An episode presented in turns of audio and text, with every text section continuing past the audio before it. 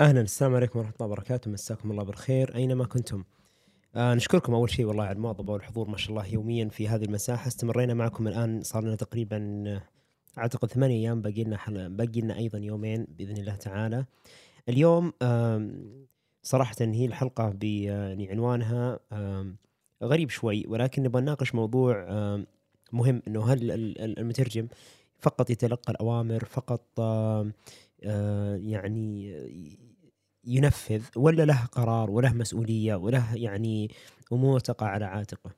آه، معنا المترجمه عزه الغامدي أيضا مديرة مشاريع آه، ترجمة ومترجمة فورية. آه، عزه الغامدي صار لها فترة طويلة تعمل في يعني في مجال الترجمة وفي عدد من المجالات وأيضا عملت في مكاتب ترجمة احترافية فلها تجربة يعني كبيرة جدا وواعده آه وأفضل دائما إنها هي يعني تعرف بخبرتها أكثر بحيث إني ما أظلم يعني إني ولا أقلل من جهودها. فقبل كم يوم في واحدة من الحلقات تكلمت على إنه ترى يعني نوهت على موضوع إنه إنه ترى المترجم عليه مسؤولية وفي أشياء لازم ينتبه لها المترجم اللي ممكن تنفعه وممكن تضره.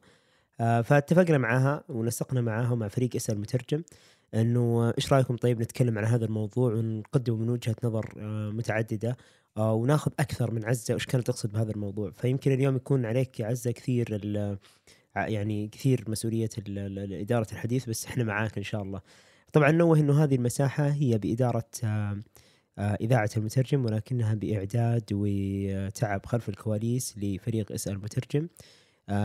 لبنى بشرى كثير يعني يعملوا في خلف الكواليس وجزء من العمل إن ما كان جل العمل صراحة فهو عملهم صراحة. طيب أعتقد هذه مقدمة كافية إنه نبدأ في الحلقة طيب عزة أبغى أول شيء قبل أن يعني نبدأ بأسئلة الحلقة ودي أسمع منك وش تقصدين لما تقولين إنه المترجم آه، هل هو مسؤول أم مغلوب على أمره؟ كيف تشوفين دور المترجم؟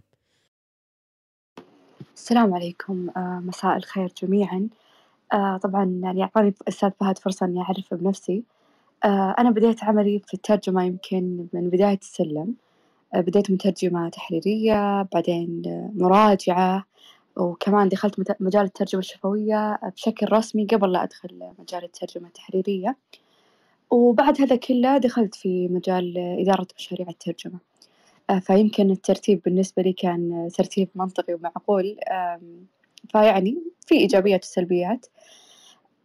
طيب بالنسبة لسؤالك أستاذ فهد إني إيش أقصد لما أقول إنه هو مسؤول ولا مغلوب على أمره؟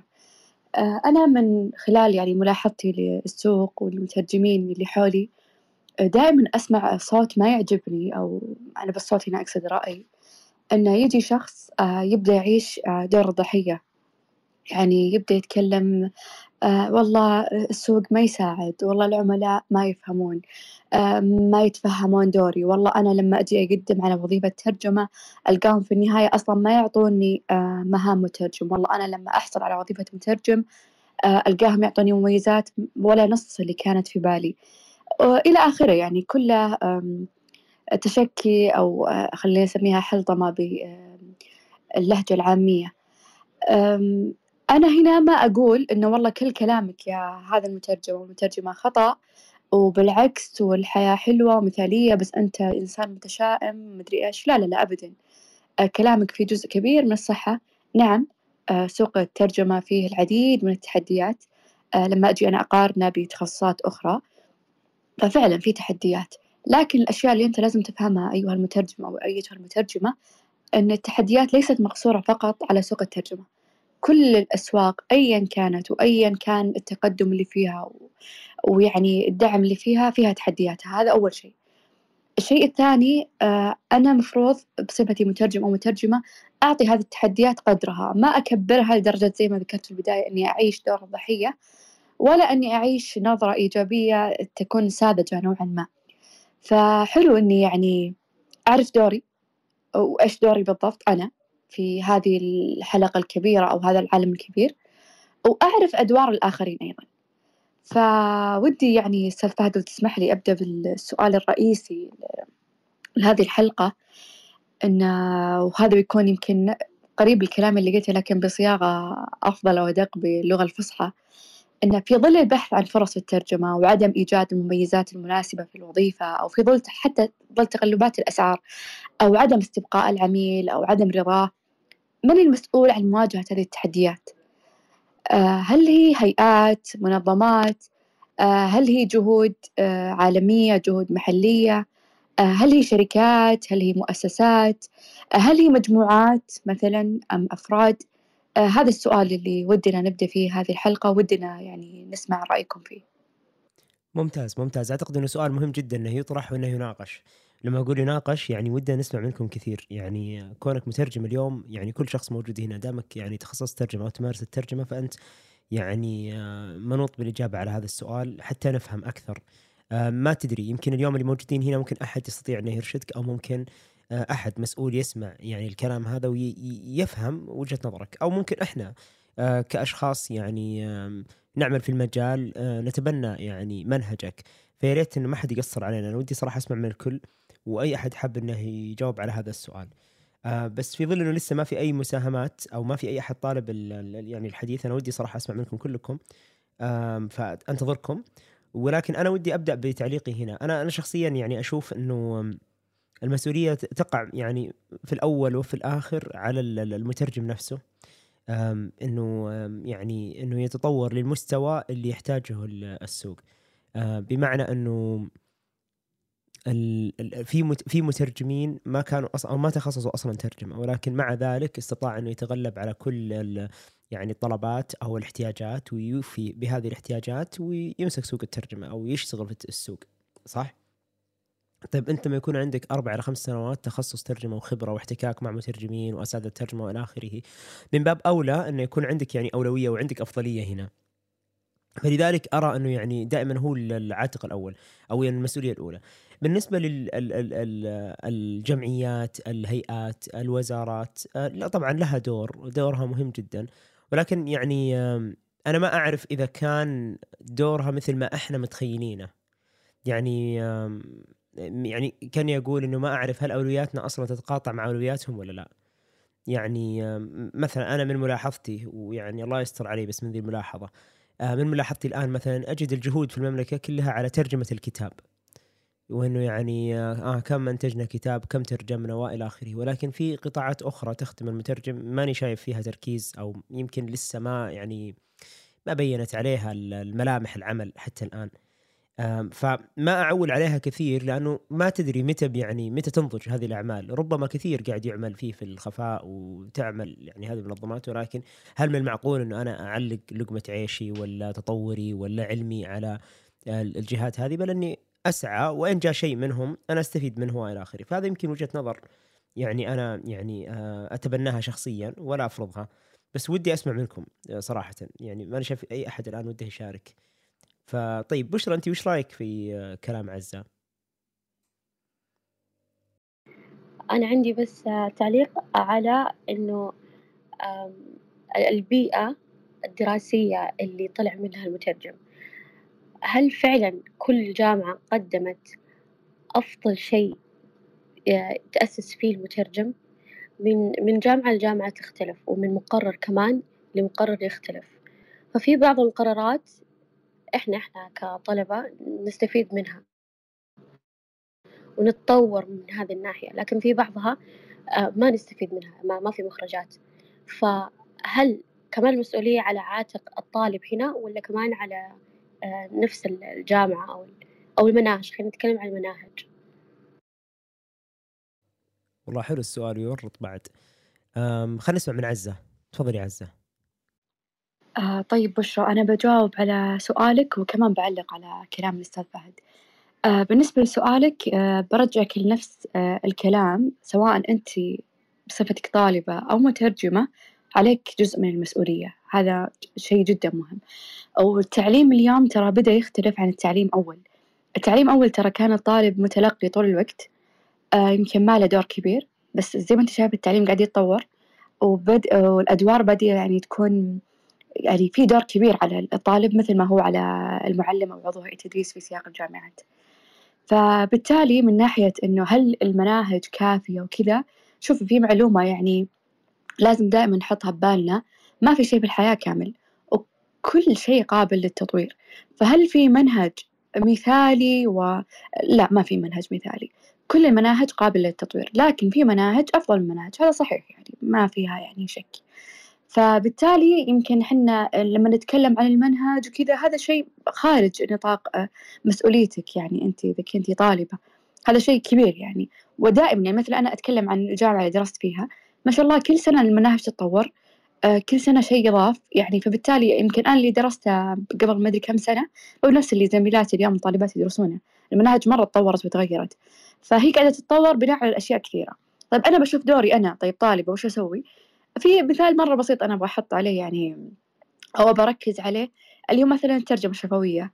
دائما ألاحظ الطلاب في الجامعات أو حتى في الورش التدريبية آه، يحضرون الدورة وكل شيء فجأة لما يجي موضوع المشاركة ما حد يشارك.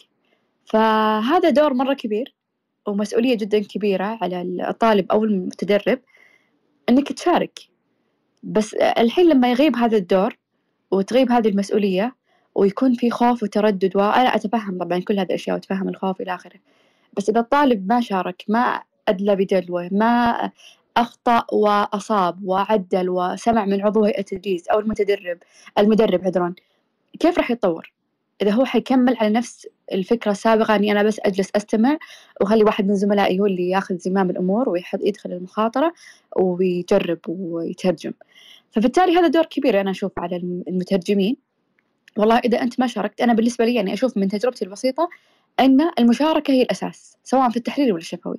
فإذا أنت آه يعني طالبة أو طالب وجالسين مترددين طول الوقت وتخلص الحصص الدراسية أو الدورات التدريبية وأنت ما شاركت فمعليش اسمحوا لي أقول ترى فائدتك أبدا لا تقارن بالشخص اللي كان يشارك ويسمع تعليقات ويسمع آراء ويتطور يوم بعد يوم. فهذا هو جوابي. بالإضافة إلى موضوع الساعات المكتبية طبعا كلكم عارفينها عند أعضاء التدريس. هذه ممكن تستخدمونها ممكن تروحوا لهم. يعني أنا قضيت بعض السنوات أجلس عند الأسياب أنتظر الدكتورة تفضى عشان تجاوب على سؤالي. فبالتالي في في دور مرة كبير على الطالب إذا هو ما ما قام فيه فبالتالي ما له حق ابدا إنه يجي يلوم وبس يحطها على المناهج ويحطها على طيب وانت وش سويت؟ هذا هو السؤال الأهم. تعليقي على كلام الأستاذ فهد آه، أنا أتذكر لما قدمت دورة الترجمة الفورية في المجال السياحي آه، اللي كانت في مدينة جدة آه، تكلمت عن هذا الجانب وكان في موضوع إنك لازم تعرف أصلا هذه الجهات وش دورها الحقيقي. يعني إحنا كان في سياقنا كنا نتكلم عن الهيئة مثلا وزارة السياحة والصناديق مثلا صناديق الصندوق السياحي وغيره. أحيانا يجي المترجم آه، ما يعرف أصلا وش دور كل جهة. يعني يجي يروح يتكلم يبغى خلاص يقدم على الوزارة. أنا بصير مترجم معناها إني أنا بروح الوزارة. طب أنت لازم تفهم أصلا وش دور الوزارة. دور الوزارة تشريعي. دور الوزارة لها علاقة بالتشريع باللوائح إلى آخره. فأنت لازم تعرف أصلا من الجهة المشغلة في هذا الموضوع. فنفس السياق ممكن يطبق على الترجمة أن إذا عرفت أصلا كل جهة آه، إيش تسوي وإيش دورها راح تفهم بالضبط حدود مسؤولياتك أنت. بدل ما أنا أجلس آه، أحلم وخلاص صار عندي هذه الجهة وهذه الجهة هم بيسوون كل شيء. لا ما حيسوون كل شيء. أنتم طيب وين دورك أنت في صفتك مترجم. كمان تكلمت لهم عن موضوع الصناديق يعني كان عندنا إحنا صندوق ثقافي والسياحي والى آخره. فكرة الصندوق وقتها ناقشناها وأنها لها علاقة بالدعم والأشياء المالية. فحلو إنك تفهم المواقع موجودة المعلومات الموثوقة موجودة آه، خذوها من مصادرها الأساسية وافهموا فعلا الدور الحقيقي لكل جهة وافهموا دوركم أنتم وقوموا فيه على أكمل وجه ومن ملاحظة بسيطة جدا ومن تجربتي الخاصة أنه كلما قمت بدورك على أكمل وجه تيسرت بقية الأمور. وكل شيء صار يعني معك ليه؟ لأنك أنت أصلا بديت بنفسك. فهذا اللي كنت حابة أضيفه. ودنا نسمع منكم يعني وش رأيكم المستمعين؟ يعطيك العافية. أكرر آه، نفس الطلب إذا كان ودنا نسمع منكم أكثر. يعني صح يعني نشوف كثير مثلا يعني في ال social media حتى أحيانا بعد أي مساحة طيب وين أقدم؟ طيب فين فين أروح؟ وين أجي؟ صدق يعني إحنا يعني أو أنا شخصيا خليني أتكلم عن نفسي إنه أنا يعني ودي أساعد كثير في موضوع إنه يعني والله إذا كان في فرصة في شيء إني أوجه إني آه يعني لو تفكر فيها مثلا من عام 2016 إلى اليوم آه بزغت يعني مبادرات كثيرة آه أنا مترجم المترجمون السعوديون بيت المترجم كثير. كلها كانت مبادرات تدل الطلبة وتدل طالبي العمل والى آخره وفي كثير ترى انتفعوا. بس السؤال إنه هل معقول الآن في عصر مثل عصر التقنية اللي إحنا نمر فيه الآن وعصر حتى شفافية الحكومة؟ أنتم لو الآن تتابع حتى يعني اللي قاعد يحصل. ترى قبل مثلا خمسة إلى عشر سنوات قول خمس سنوات حتى والله لا يعني لا تبعد كثير. قبل قبل خمس سنوات أو ست سنوات كان مثلا تدخل على مواقع الوزارات ما تجد فيها معلومات مهمة مثل الآن. ما تجد فيها مثلا وضوح في مثلا هيكلة الهيئات الوزارات الشركات. ما تجد يعني حتى لما لو كان مثلا مثل ما قالت عزة الآن إنه من دورك انه أنت تستكشف مثلا الأدوار اللي تقوم فيها الصناديق، الجمعيات، الهيئات. يمكن قبل خمسة إلى ثمان إلى تسع سنوات ما كان بالسهولة اللي اليوم. الآن كل اللي عليك أنك أنت تبدأ ببحثك وتشوف يعني. باختصار شديد يعني يمكن وصلنا لمرحلة أنه بس عطنا من وقتك وادخل واستكشف وشوف. آه أحيانا بحث بسيط في جوجل يعني ممكن يجاوبك على سؤالك. آه فهنا مثلا يعني المسؤولية صارت في صار خلينا نقول الآن صار في أشياء كثير بيدك. يمكن أول ما كانت نفس حجم الأمور اللي كانت آه اللي اليوم بيدك ما كانت قبل خمسة سبع ثمان سنوات كانت فعلا بيدك. كان صدق تحتاج دعم فيها. الشيء الآخر اللي أبغى أذكره يمكن ذكرتها عزة أيضا إنه مسؤوليتك الشخصية آه تبدأ فعلا من القاعه الدراسية ومن مثلا حجم انتباهك حجم إعطائك يعني آه عجبني السؤال لما طرح لما كان يقول إنه آه، يعني طيب هل معقولة إنه كل الجامعات كويسة؟ هل كل المناهج كويسة؟ لا أكيد إنه في خلل وإلى آخره. بس عزة كان جوابها ذكي جدا وصحيح. لما تيجي تقرأ الآن أهداف وزارة التعليم مركز التعليم الإلكتروني وحتى جامعة مثل الجامعة السعودية الإلكترونية تجد إنه يقول لك إيش؟ يقول لك تعلم أقل تعليم أكثر. صارت الفكرة إنه أنا أعطيك موارد أكثر وأمكنك من التقنية والباقي عليك. وأنت اسألني لو عندك سؤال لو سألتني أنا بجاوبك بس لو ما سألت وش أسوي لك يعني ما راح أعرف أنت وش تبغى بالضبط فيمكن واحدة من الطرق وأيضا عزه ذكرتها إنه أطرح السؤال استغل الساعات المكتبية. الحياة الجامعية ما هي مجرد إنه يعني الواحد يروح للقاعة ويحضر الدرس ويتأكد إنه أخذ الكريدت أو الدرجة وحضر الاختبار وانتهى الموضوع. فهذه كلها أمور قد يبدو إحنا نلوم المترجم فيها بس صدقوني إنه آه، اللي قاعدين نقوله برضو عكس تماما إنه مو قاعدين نلوم قاعدين نقول إنه هذه هذه الطرق السليمة للحصول على آه، أكبر منفعة والدليل الصحيح لأن كل شخص له تجربة مختلفة في حياته وله أهداف مختلفة. إذا ما طرحت السؤال كيف نعرف أنت وين تبي تروح عشان نرشدك؟ وما عاد صار في مسار موحد ما عاد صار في يعني خلاص كلنا نتخرج كلنا نتوظف وظيفة واحدة أو كلنا نتجه اتجاه واحد. يعني الآن خريج الترجمة يتجه ممكن لأي مجال يفضله آه، داخل الترجمة أو خارج الترجمة وكلها لها يعني سوقها ولها توجيهاتها ولها إرشادها. فما نقدر نخلق يعني دليل موحد على سبيل المثال. ودي أسمع منكم إذا كان في أي مداخلة. آه ما شاء الله العدد اليوم جيد صراحة في الحضور فودنا نشوف إذا في أحد حاب إنه يعطي رأيه أو يطرح سؤال أو استفسار. آه، صحيح أستاذ فهد عندنا ما شاء الله حتى أسماء يعني عندنا الأستاذ نايف آه، أكاديمي مترجم آه، عندنا الأستاذة أسماء يمكن ترجمة لكن في مجال غير إنجليزي صيني يعني مجال مختلف. عندنا ترجمان يعني دائما ما شاء الله يشارك. عندنا الأستاذ عبد الرحمن الغامدي مترجم فوري فإذا أي واحد فيكم حاب يشارك حياكم الله أكيد بتترونا طيب نرحب بالجميع ونتمنى نسمع منكم أكثر ما تسمعوا منا لأنه يعني ودنا نخليها يعني حلقة نقاشية صراحة. طيب آه بشرى آه عندك سؤال ثاني؟ تبغي تنقينا سؤال ثاني على ما نشوف إذا كان في مشاركات؟ آه طيب أستاذ فهد اسمح لي أنا بعلق تعليق بسيط على على كلامك وبعدها بنتقل إن شاء الله للسؤال الثاني. آه في شيء يمكن ما له علاقة كثير بمجال الترجمة بس دائما يقولون في مجال العلاقات يعني بين الأشخاص.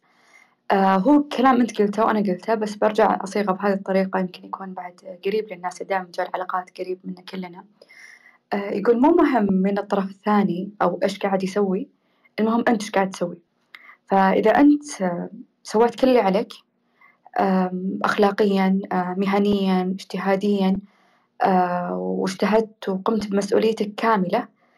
فبالتالي أنت خلاص يعني اللي عليك سويته هذا جانب. الجانب الثاني أحيانا فعلا لما أنت تسوي اللي عليك كامل تحفز الطرف الآخر إنه كمان يساعدك. إحنا قلنا في البداية إنك أنت تطلب المساعدة. بس أنت إذا كنت أيضا مجتهد وهنا أجيبها في سياق يعني برجعها للسياق المهني الترشيحات مثلا على سبيل المثال. إذا أنت مجتهد وقائم بمسؤوليتك كاملة. صدقني راح تجيك ترشيحات ودعم من كل مكان لأنهم شايفين إنك مسؤول ومجتهد إلى آخره.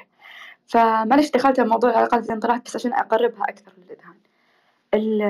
السؤال تفضل سبحان بالعكس قبل لا تطرح السؤال بس ودي أتكلم على هذه النقطة تحديدا. نقطة إن إنك أنت أعمل على نفسك وأظهر جهودك لأن هذا أصلا في صالحك يساعدك. آه، أنا أعرف إنه في مثلا يعني بعض ال الزملاء والزميلات. حتى وإن كان مثلا البعض ما يفضل التعامل مع و إلى آخره ولكن لا جاء وقت الجد ويحتاجون مثلا يعني مترجم بمواصفاته ما حد يقدر يتردد ويقول لا ما يصلح فلان. تجد الكل يعني يعني يجزم ويؤكد إنه لا معلش هو الشخص الأنسب لهذه المهمة والى آخره. فحتى فحتى يعني إن ظنيت مثلا إنه والله ما في فرص والى آخره صدقني إنه حتى اللي مثلا يعني يكون يعاب عليه مثلا نقاط محددة ولا يفضل التعامل معه لا جاء وقت الجد وما كان وكانت مهارته واضحة جدا للجميع ترى راح يأخذونه. وهذه أشياء أنا بنفسي شفتها. يعني يعني في بعض الأحيان بعض الزملاء مثلا يكون عليه ملاحظة ملاحظتين بسيطة تكون مثلا يعني مثلا في التعامل فمثلا تأخر في الرد وإلى آخره بس لما يكون في مسألة يعرفون إنه في في هذه المهارة ما في إلا أو اللي نعرف عنه ومتأكدين منه هو فلان تترك كل هذه الأمور ترى تأخذ المهارة. فلذلك يعني إظهارك آه لنفسك ويعني عملك على المهارة وإظهار مهارتك ترى هذا يساعدك كثير. آه يساعدك كثير جدا. آه بتقول وين أظهر مهارتي؟ ابدأ في كل مكان. ابدأ في القاعة في الفصل الدراسي.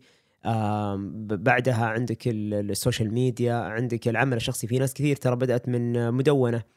المدونة ما هي مثل التويتر يعني إنه الوصول لها سهل بالعكس البناء فيها صعب ولكن تجد ما شاء الله في صمله ومستمر وقاعد يعمل عليها.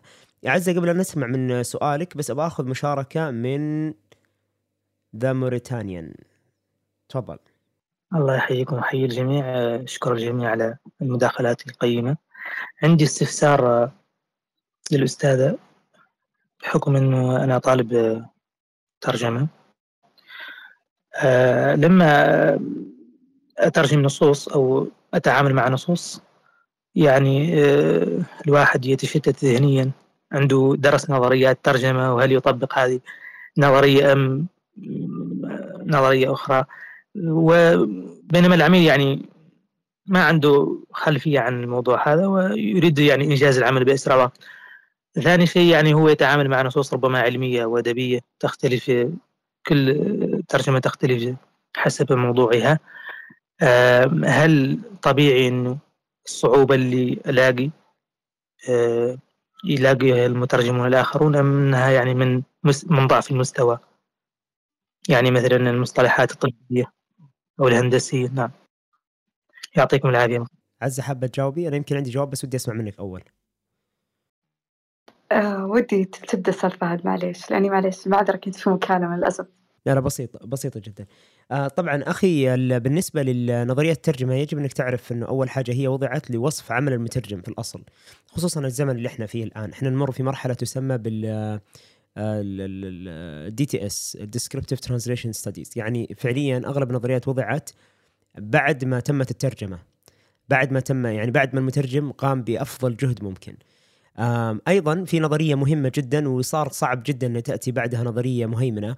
اللي هي نظرية سكوبس أو نظرية الغرض. وفكرة نظرية الغرض إنه الترجمة في الأصل آه، هي يعني مصممة على حسب السياق أو على احتياج العميل. بمعنى إنه العميل مثلا لو سلمك آه، يعني دائما أحب أذكر هذا المثال لأنه واضح. لو مثلا سلمك قصص الأنبياء وقال لك ترجمها للأطفال بطبيعة الحال قد تبسط الكثير من المعاني وقد قد تلجأ إلى حذف بعض الأمور آه، وتلخيصها واستخدام عبارات بسيطة ولا تلتزم بالنص الأصل.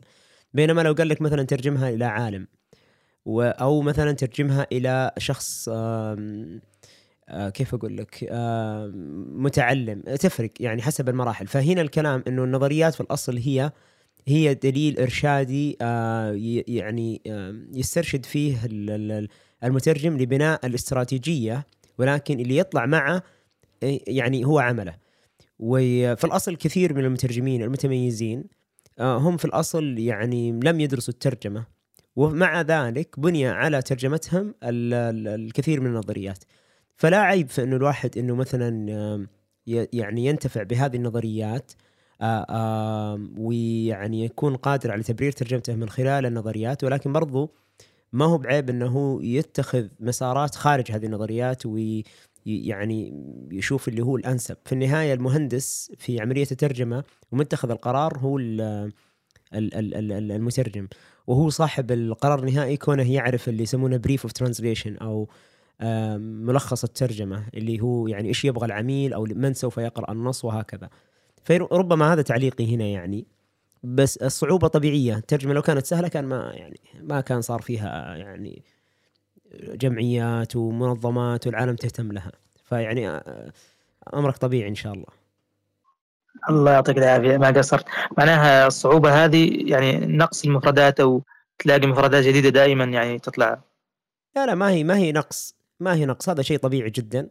يمر فيه كل مترجم سلاحك البحث والتأكد وال يعني والتعلم المستمر لا أكثر ولا أقل. ما هي يعني ما هي نقص ولا هي يعني ضعف. بالعكس هذا دلال على على اهتمامك يعني بالعمل. ف فمشكور ولكن هذه طبيعة الترجمة يعني. فهمت قصدي؟ إنه هذه طبيعة الترجمة مش شيء آخر. طيب ودنا ودنا ودنا نرجع لمحورنا محور الحديث. عزة تاخذين السؤال التالي. كنت تطرحي سؤال وأنا قاطعتك. تفضلي. آه آه طبعا عودة للسؤال أو تعليق التعليق الأخير الأستاذ فهد بخصوص السؤال الأول. يعني بكل بساطة أنت كنت كفو ومعنى كفو هنا أنك قمت بكامل مسؤوليتك فبالتالي خلاص يعني الأمور آه آه راح تمشي معك وفعلا راح تلقى فرص وراح تتوقف أنك تلوم أشياء كثيرة أو أشخاص آخر كثيرين يعني. طيب آسف ودي أقاطعك مرة ثانية. أنا شفت يد مرفوعة من آه، نايف وترجمان وبشرى فناخذهم بالترتيب إذا كان عندهم تعليق قبل ننتقل للسؤال. إيش رأيك؟ تمام يلا الأستاذ نايف تفضل. السلام عليكم مساكم بالخير. أنا بس تدخلت بس علشان نقطة بسيطة للأخ اللي سأل بذكرها سريعا إن فعليا ما في قرار ترجمة يتخذ بدون نظرية. الفرق إنك أنت تكون واعي في النظرية هذه أو إنك ما تعي أو عندك label لها أو ما عندك. فهذا الجانب مهم لازم ندركه إنه ما في قرار ترجمه يتخذ بدون نظرية. الشيء الثاني آه، اللي كنت اذكر عن مسؤولية المترجم تجاه ذاته إحنا إحنا يعني آه، آه، تحدثنا في البداية عن المترجم المبتدئ وكونه في بيئه في بيئته الأكاديمية وكيف إنه يستطيع إنه يخرج منها. لابد أيضا يعني نطبق الجانب الآخر من المعادلة إن دراسات الترجمه بمجملها في عندنا في السعودية يعني توها في بداياتها فكثير مبتعثين يعني نسبة كبيرة منهم إلى الآن موجودين في في دول مختلفة يدرسون تخصص الترجمة كتخصص. ف عند العوده أتوقع إنك راح تشوف أشياء كثير تغير وأتوقع الملامح أيضا كثير تغيرت ملامح دراسات الترجمة عندنا في السعودية مع عودة مبتعثين متخصصين في دراسات الترجمة. الجانب الآخر أيضا هناك مسؤولية آه، على الأكاديميين المترجمين. آه، بمعنى أن لا يعقل أن شخص يعود مثلا ماجستير دكتوراه ويرجع للقسم وهو لا يمارس الترجمه.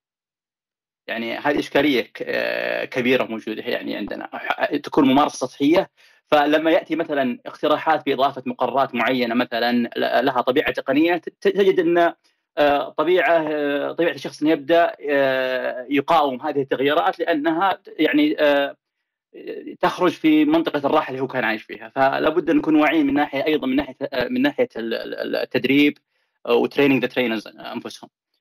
آه، الجانب الثالث اللي ما أدري هل هو متعلق في السؤال اللي القادم لكن اللي هو آه، نبغى شوي آه، على قولتهم venture out into يعني مسؤولية المترجم تجاه مجتمع المترجمين بشكل عام. ما أدري قاطعني إذا النقطة هذه راح نتطرق لها لاحقا ولا ولا ممكن يعني أبد هو شوف عزة اليوم هي اللي مرتبة المحاور بس نقدر ناخذه محور حتى لو يعني بعد محاور عزة. فعزة تبغي ناخذه الحين ولا تبغي ناخذه بعدين؟ إذا كان من ضمن محاورك اللي هو موضوع مسؤولية المترجم تجاه المترجمين الآخرين. نتكلم فيه الحين مع الأستاذ نايف ولا؟ خليه على على السؤال اللي بعده. تفضل يا أستاذ شكرا لك أستاذ نايف وفعلا يعني اكد على النقطة اللي ذكرها الأستاذ نايف موضوع إن الأكاديمي الممارس أكيد بيكون أفضل بكثير من الأكاديمي غير الممارس لأنه يقدر يجمع بين شيئين اللي هي السوق وواقع السوق وبين النظريات آه فرائع إنك يعني تطرقت لهذه النقطة. أستاذ فهد أنت قلت إن ترجمان وشخص آخر كانوا رافعين يدهم ما أدري حابين يشاركوا ولا ننتقل للسؤال الثاني. لا خلينا نسمع الجميع. أنا ودي دائما نسمع أي أحد يكون عنده وقبل ما ننتقل للسؤال في باقي ترجمان وبعدين بشرى تفضل ترجمان. السلام عليكم ورحمة الله وبركاته. آه ما أدري بالنسبة للأخ الموريتاني اللي كان يتكلم قبل قليل وسأل آه أنا كأني فهمت من سؤاله كأني فهمت من سؤاله إنه يقصد إنه أنا درست النظريات ولكنني حينما حينما أطبق ذلك على عملي في الترجمة أجد تشتت أجد أنني لا أستطيع أن أترجم. ف أنا حسب قراءتي ربما كانت في تغريدة نشرتها من قبل آه للدكتور محمد عناني من كتابه المشهور اللي هو فن الترجمة. يقول بأن الترجمة يعني فن تطبيقي.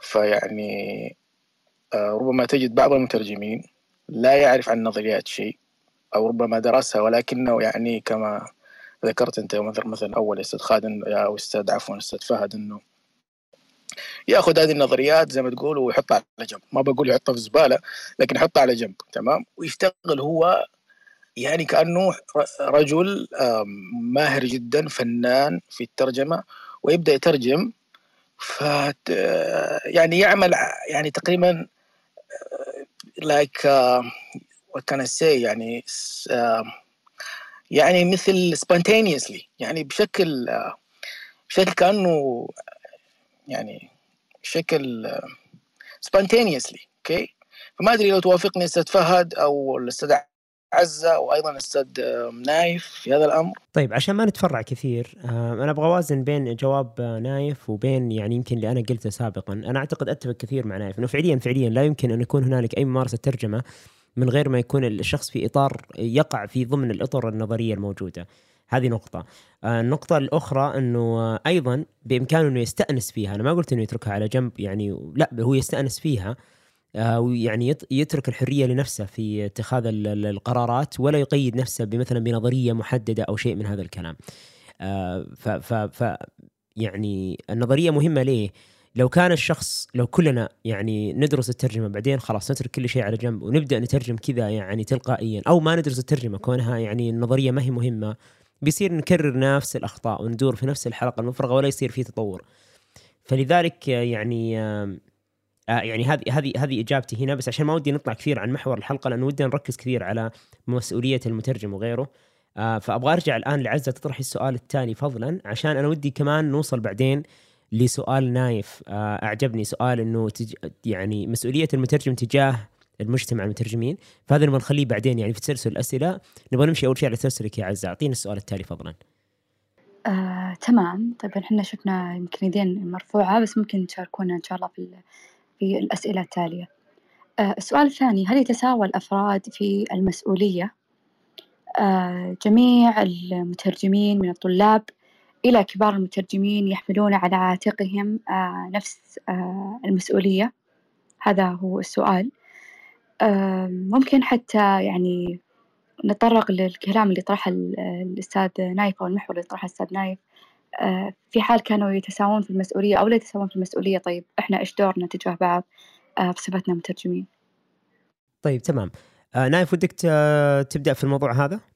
لأنه أعتقد أنه يتطرق لسؤالك أو يعني المحور اللي حبيت أن نتطرق له. برجع بعد خمس دقائق بس. أبد على راحتك. طيب لا لا بالعكس بالعكس. آه، طيب سؤال عزة واضح جدا تقول إنه يعني آه، أول سؤال الشق الأول من السؤال إنه آه، هل أصلا تتساوى المسؤوليات من المترجم المبتدئ إلى المتوسط إلى الخبير ويعني هل تختلف المسؤولية باختلاف حجم المترجم أو بحجم خبرته؟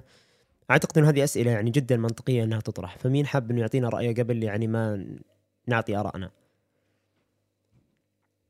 في عندي المترجم أحمد السعدي ودك تشارك في هذا المحور؟ آه، أول شيء جزاكم الله خير على هذه المساحة. أنا مرت علي سابقا ولكن كنت مشغول ولكن اليوم الحمد لله توفقت أن أسمع لكم وأستفيد من خبرات آه، دولية.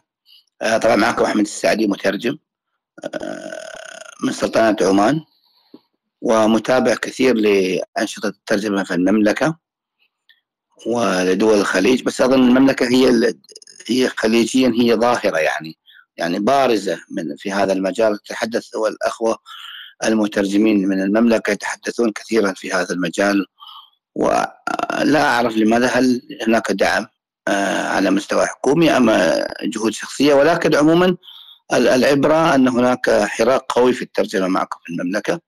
يمكن لعدد المترجمين أكثر السوق كبير مقارنة بسلطنة عمان خمسة مليون. أو آه، خلينا نقول آه، دول الخليج قاطبة لا تساوي عدد سكان المملكة فأعتقد هذا له دور. ولكن أيضا أنا أنا ذهبت إلى مصر وتعاملت مع كثير من المكاتب والمترجمين ولاحظت أسم المملكة كثير هناك فلاحظت أن سوق المملكة هو سوق عظيم بالنسبة لدول الخليج. هذا ما يجعل للترجمة أهمية كبيرة لدى الخريجين.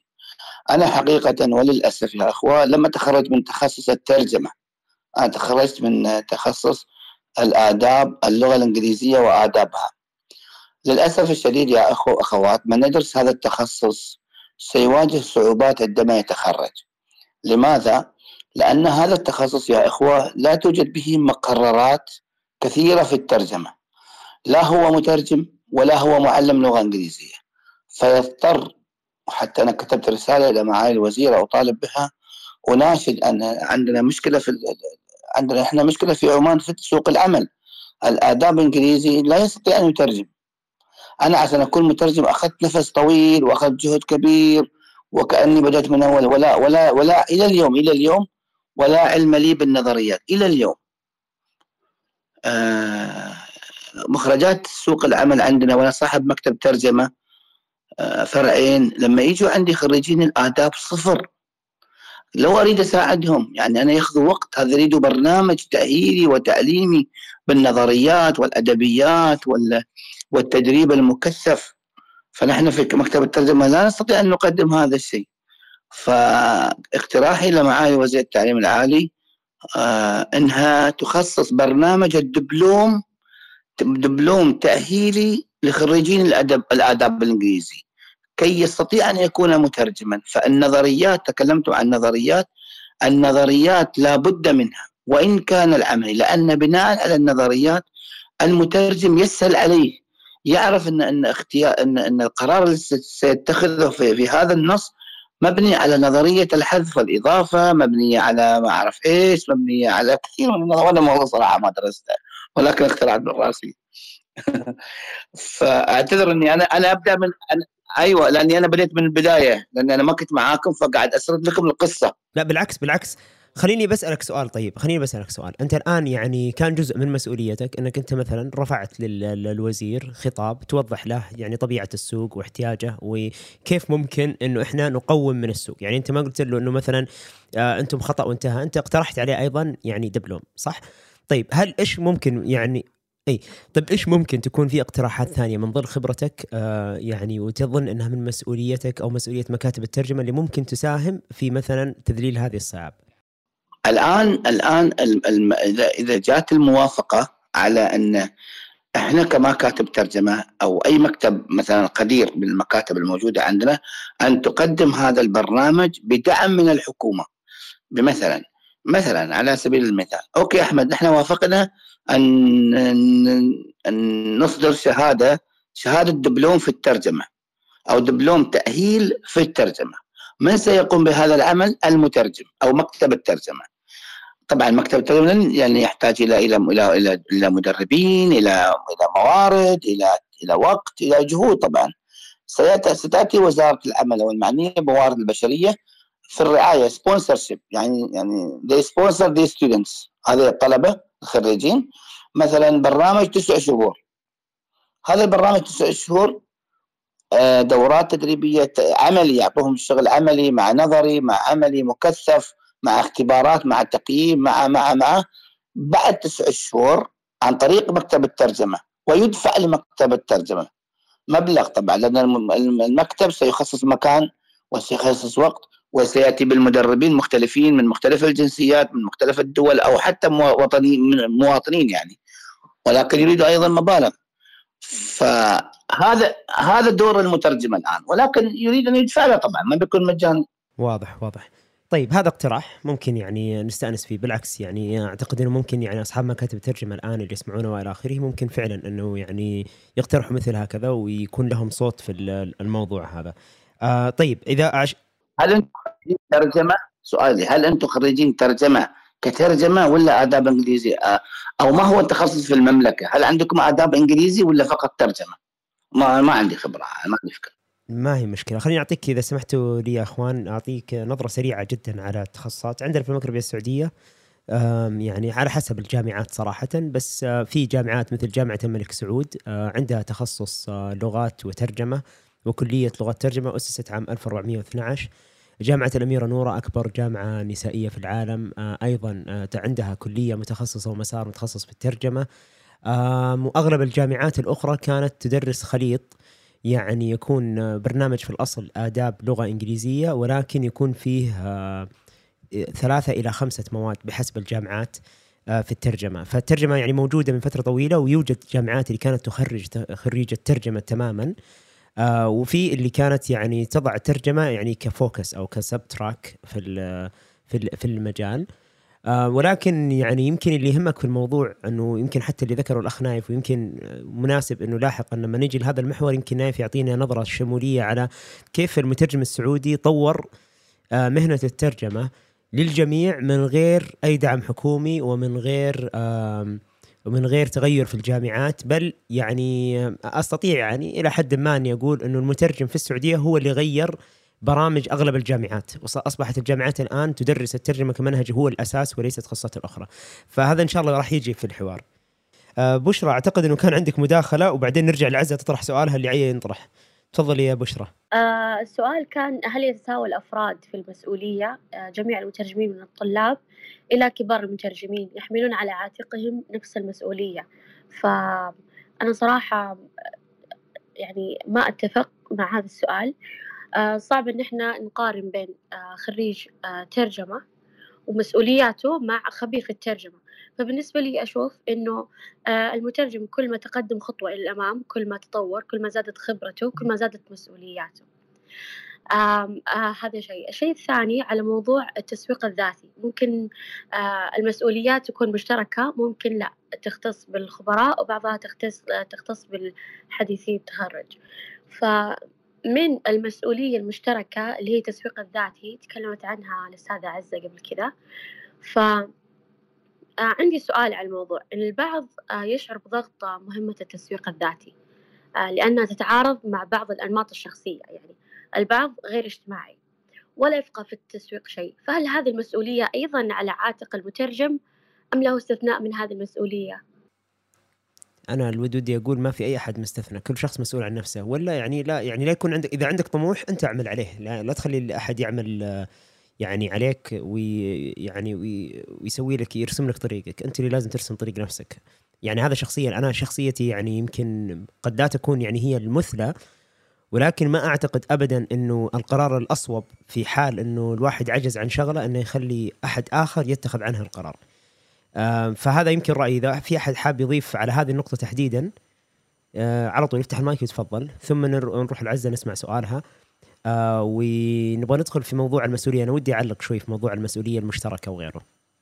طيب عزة تلقينا سؤال ولا تكرري علينا سؤال؟ أحس بعدنا شوي بسبب المداخلات اللي قبل شوي. آه، هو السؤال الثاني بالفعل كان السؤال اللي رجعت عادة بشرى هل يتساوى الأفراد في المسؤولية؟ هذا من الجانب الأول. الجانب الثاني طيب إحنا بصفتنا مترجمين إيش مسؤوليتنا تجاه بعض. فبالنسبة لكلام بشرى أنا صراحة أتفق معه أكيد ما تتساوى المسؤوليات بين مترجم أكبر ومترجم أصغر. وهنا أنا ما أتكلم عن مسؤولياتهم تجاه لحظة يعني ما أتكلم عن مسؤولياتهم تجاه بعض أتكلم عن مسؤولياتهم تجاه سوق الترجمة بشكل عام. يعني أكيد كل ما كان المترجم أكبر خبراته أكثر على صعيد لما تكلمنا عن موضوع المتابعين وكذا أكيد كل ما كانوا متابعينك أكثر مسؤوليتك بتكون أعلى لأن أصلا العدد اللي أنت يشاهدونك أو يتابعونك أكبر فبالتالي يعني صوتك بيوصل لشريحة أعلى. فهذا من ناحية الجانب. طيب مسؤوليتنا إحنا مترجمين مع بعض. أنا ما ودي أبدأ فيها إذا كان الأستاذ نايف جاهز. فإذا الأستاذ نايف جاهز تفضل. أيوة آه أعتذر عن الخروج السريع بس كنت أسمعكم أنا معكم بس النقطة عن مسألة التسويق الذاتي اللي ذكرتها الأخت الكريمة طبيعة الشخصية العربية إحنا عندنا شوي مسألة إني أنا أبدأ أتكلم عن نفسي وعن إنجازاتي وكذا لكن the reality of the market وطبيعة ال يعني ال professional market تتطلب الشيء هذا. فيعني don't hate the player hate the game هذا جانب مهم جدا لازم لازم ندركه. آه شيء ثاني آه في مسألة ال ال ال مسؤولية الأفراد المبتدئين مثلا في في ناحية في سوق الترجمة اللي هو إنهم ما يساهمون في آه ما يساهمون في racing to the bottom يعني سباق إلى الهاوية لأن عادة المبتدئين يقبلون بمبالغ قد تكون زهيدة في سبيل التدريب لكن ممكن يكون مبالغة بشكل كبير بحيث إنها تاثر على السوق بالمجمل. فلابد أنك توازن كمبتدئ بين الحصول على فرصة تدريبية والريت اللي تاخذه. وقد تغلب أحدهم على الآخر في وقت معين لكن لابد أنك تستعيد التوازن في أسرع وقت ممكن لأن العرض الكبير أو عرض خدماتك بشكل كبير بمقابل مادي رديء ممكن ياثر على السوق بشكل عام أو ياثر على تصور تصور الأشخاص اللي برا السوق على السوق وعلى على على المطلوب من أو ما قد يعطى المترجمين أو المبالغ المدفوعة لهم. فهذا أيضا جانب المبتدئين لابد يعون لأن السوق هذا انت راح تدخل فيما بعد في مرحلة معينة سواء كنت يعني تقدمت في المهنة. ف ولنا عبرة في أسواق عربية أخرى يعني ما أبغى أذكر أسماء في أس... يعني أسواق يعني now they're paying slave wages. يعني اسمحوا لي أقول. ف هذه نقطة مهمة لازم إن إذا تبغى السوق to remain vibrant ويبغى يفيد الكل لابد ان تنظر نظرة عامة للسوق إنه at some point I'll get my turn وإني أقدر أرفع الريت حقي وأقدر لكني ما أساهم في البداية إني أنزل السوق لدرجة إنه بحيث إنه ما في أحد يستفيد نهائيا. صحيح أتفق معك تماما اسمحي لي عزه بس دقيقة بس أعلق على هذه النقطة إذا سمحتي لي أنا أتفق تماما مع الأخ نايف هنا وفي يعني يعني ترى زي ما قال يعني الأفضل إنك تأخذ العبر من الآخرين بدل ما تأخذها من نفسك. أنا شخصيا أعرف يمكن اثنين إلى ثلاثة أشخاص من كبار يعني الزملاء اللي كان لهم فضل بعد الله عز وجل ودخلوني السوق. وكانوا متحمسين لهذا السوق وساهموا في تحويره وتشكيله وتحسينه إلى ما شفتم الآن ولكن بسبب حروب الأسعار وبسبب بعض الحزبيات وبعض الأمور اللي حصلت طلعوا تماما من السوق. يمكن حتى أمس ظاهرني المحد الأمر هذا يبدو لي ما أذكر والله قلتها ولا لا ولكن لما قلت إنه يعني الواحد يصل لمرحلة خلاص يقول لك يا أخي استثمر فلوسك في أي مكان طلع مبلغ يعني ك الواحد في النهاية همه إنه هو يعني يدخل لقمة عيشه ورزقه. فإن كان يا أخي هذا السوق بيسوي لي إزعاج ويسوي لي لخبطة ليش أنا أعطي دمي وقلبي والى اخره ويطلع من السوق؟ وفعلا أعرف والله اثنين إلى ثلاثة من يعني من النوادر من النوادر ومن اللي الآن أنا لولا الله ثم هم ما كان الآن موجود في السوق ولكنهم طلعوا تماما. است... قالوا هذا يعني قالوا ما راح نعمل في هذا السوق تماما ما يناسبنا خلاص وصار لهم توجهات أخرى. فهنا يعني كانوا في الأول متحمسين قدموا دور مهم جدا وهو ومسؤول تجاه المترجم المبتدئ في وقت لما أنا كنت مبتدئ وعدد من زملائي المبتدئين ولكن لما شافوا إن السوق صار يعني مرهق مرهق نفسيا ومرهق بدنيا ومرهق ماليا خلاص تركوا الدعم هذا. ف فصار مثلا على عاتقي أنا وعدد من الزملاء اللي كنا في نفس الفترة صرنا نقول يلا بسم الله الظاهر إحنا اللي بنشيل الشيله وإحنا اللي يعني بنكمل في السوق والى اخره. فهذه نقطه جدا مهمه يعني لما السوق يصير ملخبط زياده عن اللزوم تجد حتى اللي كان متحفز لدعم وخدمه هذا السوق يطلع. لما تجد الدعم الحكومي يبدا يوجه حسب الحزبيات وحسب التحزبات وحسب والله يعني امور كذا خارجه عن الاداء تجد نفس الشيء يبدأ يصبح الناس اللي عندها آآ آآ يعني شغف اللي عندها هم في هذا السوق تبتعد عنه.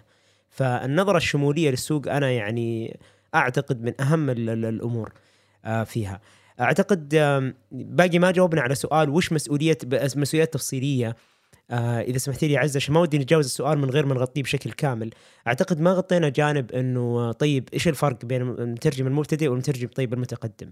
يمكن تكلمنا شوي عن المبتدئ إنه آه يمكن نايف قال إنه جزئية إنه أهم حاجة يمكن إنك آه لا يعني لا تدخل في صراع الأسعار وتخرب السوق لأنك أنت في النهاية المتضرر.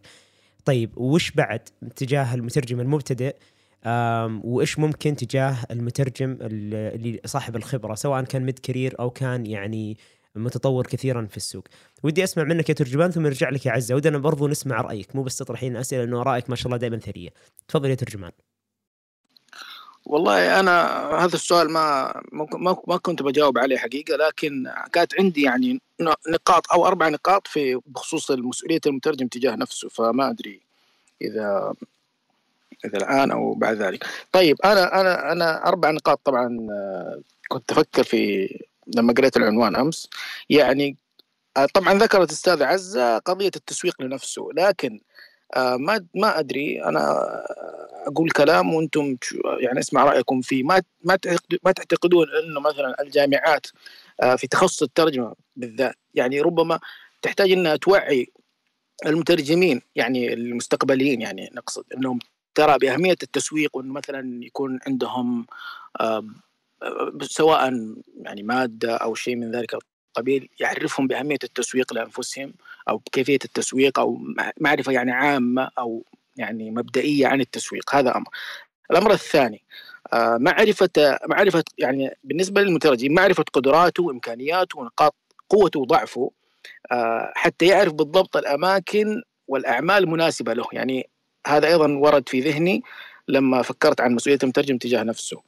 أيضا كذلك آه، قضية الجدية التامة والانضباط والاهتمام بالمظهر الشخصي هذا أمر كذلك.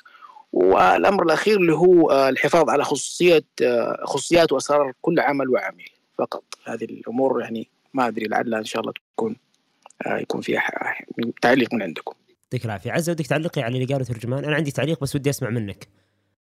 آه إيه أنا ودي أعلق على كل الأشياء اللي سمعتها سواء الأستاذ فهد أو الأستاذ نايف أو ترجمان. آه ببدأ من الأقدم يعني في التعليقات. آه أذكر الأستاذ فهد ذكر مسؤولية الشخص تجاه نفسه وأنا صراحة أتفق في وجهة النظر هذه كثير يعني مو بس في الترجمة حتى في حياتي الشخصية. ما أحب أبدا أضغط على أحد إني أنا أخليه هو المسؤول. دائما المسؤولية تبدأ منك وهذا كررتها في البداية وراح أرجع أكررها. أنت المسؤول مو بس عن الترجمة أنت مسؤول عن حياتك كاملة. فلا تلوم الآخرين ولا تكون في دور ضحية أبدا. آه هذا الشيء، الشيء الثاني تطرق الأستاذ نايف في الموضوع إن الناس ما تشعر يمكن هذا حتى ذكره وترجمان ما تشعر بالراحة مع موضوع التسويق. وأنا مرة أفهمكم خاصة إني أشتغل في المجالين. فمرة كنت في حوار بسيط مع واحد من إخواني. طبعا مجالنا مختلف تماما ومجال يعتبر يعني بالعكس له قيمته في السوق وما شاء الله حتى في المجتمع. آه، كان يقول لي هذا يسوونه شو أوف وما يعجبني وأنا مستحيل أطرق هذا الباب وإلى آخره. يعني فكان عندنا وجهات نظر مختلفة تماما. آه، فكنت أقول له آه، والله أنا يعني التجارب اللي عندي والقصص لا تنتهي من الأشخاص اللي اشتغلوا على التسويق بطريقة صحيحة وذكية وخلينا نقول هم اللي حققوا قفزات معينة. يعني يمكن الطريقة التقليدية بتخليك تاخذ الدرج حبة حبة بس التسويق إذا كان مجتمع مع أكيد الخبرة والكفاءة أكيد هو اللي بيحقق لك القفزات. فأي أحد وحتى ذكرتها بشرى قالت طيب أنا ما أشعر بالراحة لما أتعامل مع التسويق أو شخصيتي غير اجتماعية.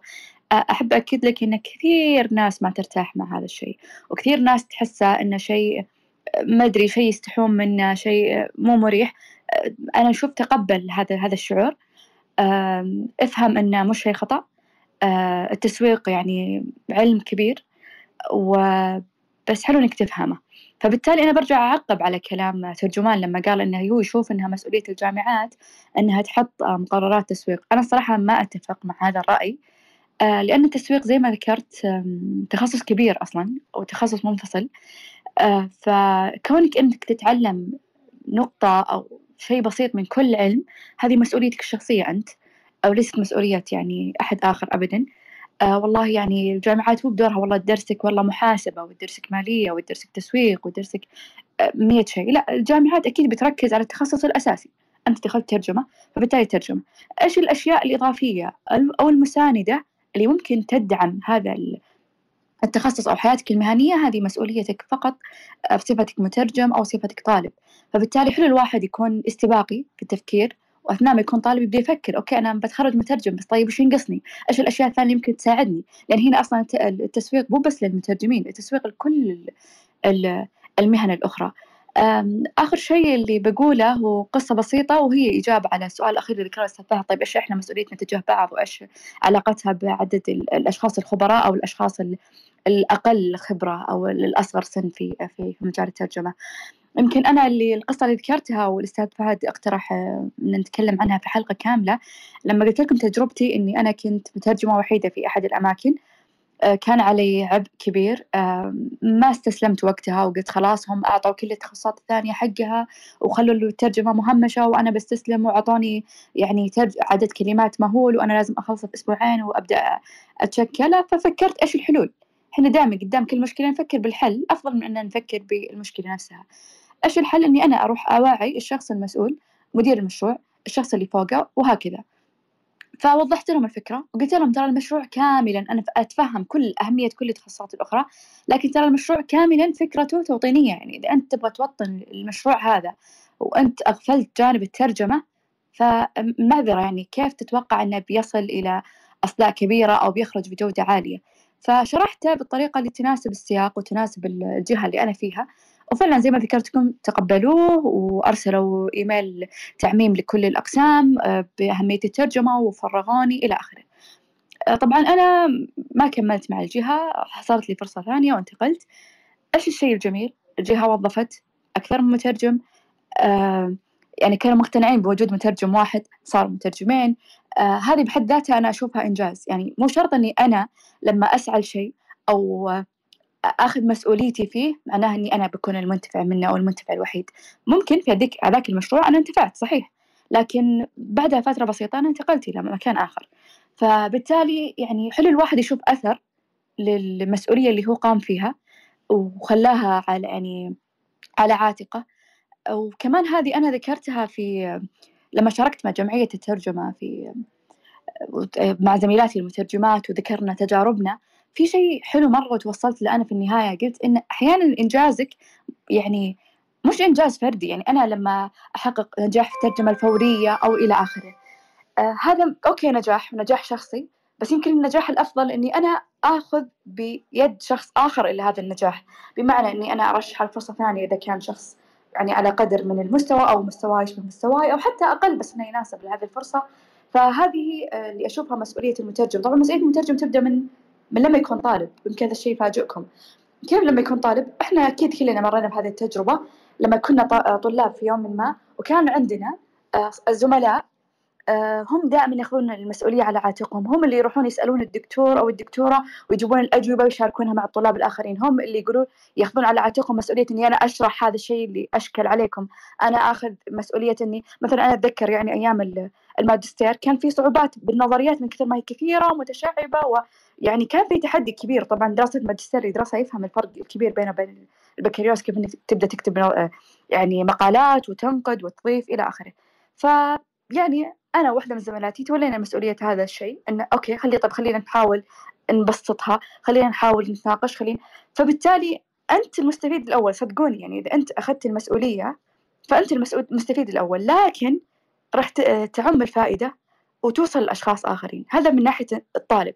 بعدها أنا متخرج. خلاص أنا متخرج حديث. فأنا نفسي نفس زملائي الآخرين. كلنا في وضعية القلق الخوف من المستقبل. آه والله آه يعني فرصة وين أروح؟ ترجمة مو ترجمة. طب وين أقدم؟ أسئلة أسئلة مرة كثيرة وأنا أتفهمها. وكنت بيوم من الأيام مكانكم. فكان على نفس المثال في مترجمين شوي يعني آه، اسمحوا لي إني أجيب هذا الجانب. آه، بس آه، الواحد يعني يمكن لو يبدأ يعني هذا طبعا في مسؤوليتك تجاه الآخر. لما يبدأ يشعر بشعور شوي في أنانية أو يبدأ يحس أن الطرف الآخر ممكن أنه يعيق رزقه أو شيء بيبدأ يعني خلاص يتولى مسؤوليته تجاه نفسه وممكن يكون ناجح ما شاء الله. بس خلاص هو الآخرين خلاص أنا ما راح أشارك معهم فرص ما راح. وشفتها بنفسي يعني مع مترجمين خريجين حديثين أو غيرهم خلاص ما يشارك الفرصة آه، ما يقول لزملائه ما أدري إيش. بالعكس صدقوني كل شيء تشاركونه راح يرجع لكم مو بنفسه يمكن حتى أضعافه. فهذا بالنسبة للمترجم الحديث أو الخريج الحديث. بعدها ننتقل للمترجم المتوسط آه، خلاص أنت هنا بنيت آه، سمعة نوعا ما بنيت اسم بدأ عندك يكون قاعدة قاعدة عملاء حتى لو كانت بسيطة فحلو تشاركها آه، تعطي نصائح. ترى النصيحة بعد الواحد ما يكون فيها بخيل. يعني أنا لما أتولى مسؤوليتي آه، بصفتي مترجمة آه، أنصح نفسي وأنصح الآخر ويمكن ذكرها أستاذ فهد في أحد الحلقات إنه لازم ننتبه من موضوع النصيحة هذه. طيب مين الشخص اللي هو معاي؟ هل هو مستواه نفس مستواي؟ أقل أعلى؟ لازم أختار الوقت الصح طبعا إني أنا أقدم هذه النصيحة أو هذا الشيء اللي ممكن يضيف المترجم يعني ما نكون اندفاعيين وبس والله خلاص أنا سمعت الكلام ويلا أقوم مسؤوليتي تجاه الآخر و... وأبدأ أسبب مشاكل لنفسي. فهذا الشيء اللي حبيت آه، أضيفه وأكيد يعني بدنا نسمع منكم. يعطيك العافية. آه، أنا أتفق كثير مع ال- الكلام اللي قلتيه. يمكن أهم شيء يمكن ذكرتيه موضوع إنه الواحد يعني برضو المسؤولية تختلف باختلاف المكان وتبدأ حتى يعني حتى لو كنت مجرد طالب فهنا في مسؤولية والمسؤولية هذه لها قيمة. حتى لو ما بدأت قيمتها اليوم تعود عليك بفلوس ترى تعود تعود عليك بخبرة احتكاك آه، تعود عليك بعلاقه طيبة. ممكن تفتح لك باب لاحقا. أبغى بس أرجع أعلق بشكل سريع جدا على موضوع ترجمان. لما قال آه، توعية يعني هل تشوفوا معاي إنه هي دور للجامعات وإلى آخره؟ أنا أختلف معاك في موضوع إنها دور الجامعات لسبب وجيه أو رئيس. ثم بعطيك ممكن حلول أخرى في حال الجامعات آمنت بأن هذا الدور من دورها. آه، الدور ال- ال- بالنسبة لي أو الأساسي معك. الآن زي ما إحنا نقول انه التقنية الآن هي تحرك العصر والآن مثلا الذكاء الاصطناعي بدأ يحرك العصر القادم ودائما نقول اللي ما يتقمص أو اللي ما يعمل بالتقنية ما راح يعمل بال ما راح يستطيع إنه يعمل في السوق، السبب ليش إحنا نقول التقنية؟ هل لأننا نحبها ولا لأنها حلوة؟ لا لأنها يعني فرضت نفسها واقع وصارت منهجية متبعة أو متبعة عفوا آه خلاص متبعة من الأغلب، خلاص تقمصت فيصير اللي ما يتقمصها صار متأخر، مش كونها تقنية، السبب إنه تقمصت خلاص. فأجي نفس أطبق نفس المثال على موضوع نظم التعلم وأسس التعلم الآن ال- ال- المتبناه في المملكة. في المملكة عندنا الآن نظام تعلم آه، أقل تعليم أكثر. النظام الآن في منصة اسمها فيوتشر إكس من المركز الوطني للتعلم ال- المركز الوطني للتعليم الإلكتروني. آه، منصة FutureX هذه تجيب لك دورات من كل العالم ومعربة على الأقل بال subtitle. ومتاحة لك آه، دامك طالب دامك سعودي دامك في المملكة. يعني لها يعني باختصار مثلها مثل Udacity والمنصات هذه كلها وصار في منصة وطنية. وأيضا تضمن لك ال- الشهادات. فالأمور العامة مثل التسويق كيف الواحد يسوق لنفسه واللي يسمونها المهارات ال upskilling وال reskilling هذه ومهارات العصر هذه كلها موجودة في هذه المنصة ومنصات أخرى كثيرة جدا جدا. إيش معنى يوم يوم قفلوا علينا الباب في كورونا؟ صار الناس صار عندهم هوس التعليم الذاتي. ومنهم من استثمر في ذاته ودفع بفلوسه من حر ماله ومنهم من استفاد من مبادرات. طيب هذه المنصات نفسها دروب و FutureX وغيرها هذه كلها ليش الآن ما نا- ناخذ منها؟ هم كونهم أتاحوا هذه المنصات هذه شالت العبء على أو رفعت خلاص الحين المسؤولية عليك أنت. وش- وشالت العبء على الجامعات. وهذا دورها. دورها إن هي تغلق الفجوة بين دور الجامعة الأساس اللي هو إنها تقديم المعرفة المتخصصة. تمام؟ ولكن يوجد مبادرات وأشياء يعني تعليمية أخرى منبثقة. بس هذه كل مسؤول عن نفسه. اللي بياخذها الله يحييه وموجودة ومتاحة وبأسعار رمزية. اللي ما يبغى بكيفه بس لا يرجع بعدين يقول ليش ما وعيتوني؟ هي موجودة أنت ما بحثت عنها فهمت قصدي؟ فلذلك أنه واحد من الأشياء اللي لازم نستوعبها الآن سواء في سوق الترجمة أو غير الترجمة هنالك تغير في طريقة إدارة الموارد البشرية في طريقة ال upskilling وال reskilling هذه وصارت هي الآن صارت مسؤوليتك أنت الشخصية وصرت أنت مثلك مثل كراش ولا ماريو أنت جمع نقاط. إذا تبي تلعب المرحلة ألعبها ما تبي تلعبها لا يعني لا تتقل لا تزعل بعدين إنه ما حد عطاني المرحلة هذه ما حد بيعطيك لازم أنت تروح لها. فهذه نقطة مهمة جدا ندركها إنه التوعيه صارت آه، ما عاد صارت دور أساس للجامعات الآن. أصبحت مسؤولية وطنية وأصبحت متاحة للكل وصار فقط يعني دورك إنك تبحث عنها لا أكثر ولا أقل. ويمكن دور اللي استفاد من هذه التجارب إنه يستعرض تجاربه يعني لزملاء أو زميلاته وإلى آخره بحيث إنه يدلهم على هذه الطرق. وأتفق تماما تماما مع عزة لما قالت إنه خليك في عقلية الوفرة يسمونها عقلية الوفرة إنك لا تفكر ابدا بأنك أنت مجرد إنك آه، يعني استحوذت على فرصة فهي كانت تماما يعني من صنعك الذاتي ولا يعني بأنك أنت استحقق استحققتها بجدارة كاملة بل قد يكون هنالك يد خفية أو صديق أو زميل أو أستاذ أو أخ أو أخت أو من ما كان هو دل يعني وصلك بهذه الفرصة. فلا تبخل أنت من باب من من باب أولى أيضا على الآخر بمشاركة تجربتك بمشاركة آه، يعني ال- ال- ال- الفرصة هذه أو وجودها. أبغى أسمع من المترجم أحمد بس يا ريت يكون في نفس محورنا الله يحفظك تفضل. شكرا لك على إتاحة الفرصة آه، في بخصوص التسويق صراحة أنا أنصح كل مترجم أن أن يعني يقرأ ويسمع في التسويق لأن حقيقة تسويق الترجمة من ال خلينا نقول الترجمة تحتاج لتسويق معين ويجب على الشخص أن ينمي ذاته. اليوتيوب أفضل معلم. شخصيا آه، في بدايات فتح المكتب آه، واجهت صعوبة صراحة في الترجمة. كنت أظن شيء ولكن اكتشفت شيء آخر بعدما آه، في أيام كورونا بالتحديد يعني سمعت إلى مئات اليوتيوبات في في التسويق حول التسويق قرأت في عدة مقالات وكتب إلكترونية. التسويق آه، مهم. يعني مهم لكل مترجم أن يقرأ في التسويق. مهم جدا جدا جدا. ومن النتائج اللي طلعت فيها من هذا من الترجمة عفوا من التسويق إن إن طبيعة الترجمة من الطبائع أو من من الخدمات التي تطلب يعني نحن ما نفس العطور ولا نفس الملابس نحطي في الإنستغرام وأنا كنت موجود في الانستغرام وتويتر موجود ولكن الحين أنا سميت اسمي الشخصي. آه العائد من من من ال social media 1% أو 5% أفضل طريقة لكل مترجم اللي هو اللي هو ال- الزيارات الميدانية اللي هو ال face to face أو walk in لا تعتمد على ال walk in business أصحاب المكاتب. زوروا زوروا آه، الناس تطلب الترجمة. من يطلب أول شيء الزيارات الميدانية. الترجمة لازم تزور لازم تدق الباب تك تك تدق على الشركات شركة شركة مؤسسة عن طريق الإيميل أو عن طريق الز- الزيارة الأفضل طبعا هذا واحد. اثنين تحدد الناس المست... من اللي يريد الترجمة؟ أول شريحة تريد الترجمة المحامين.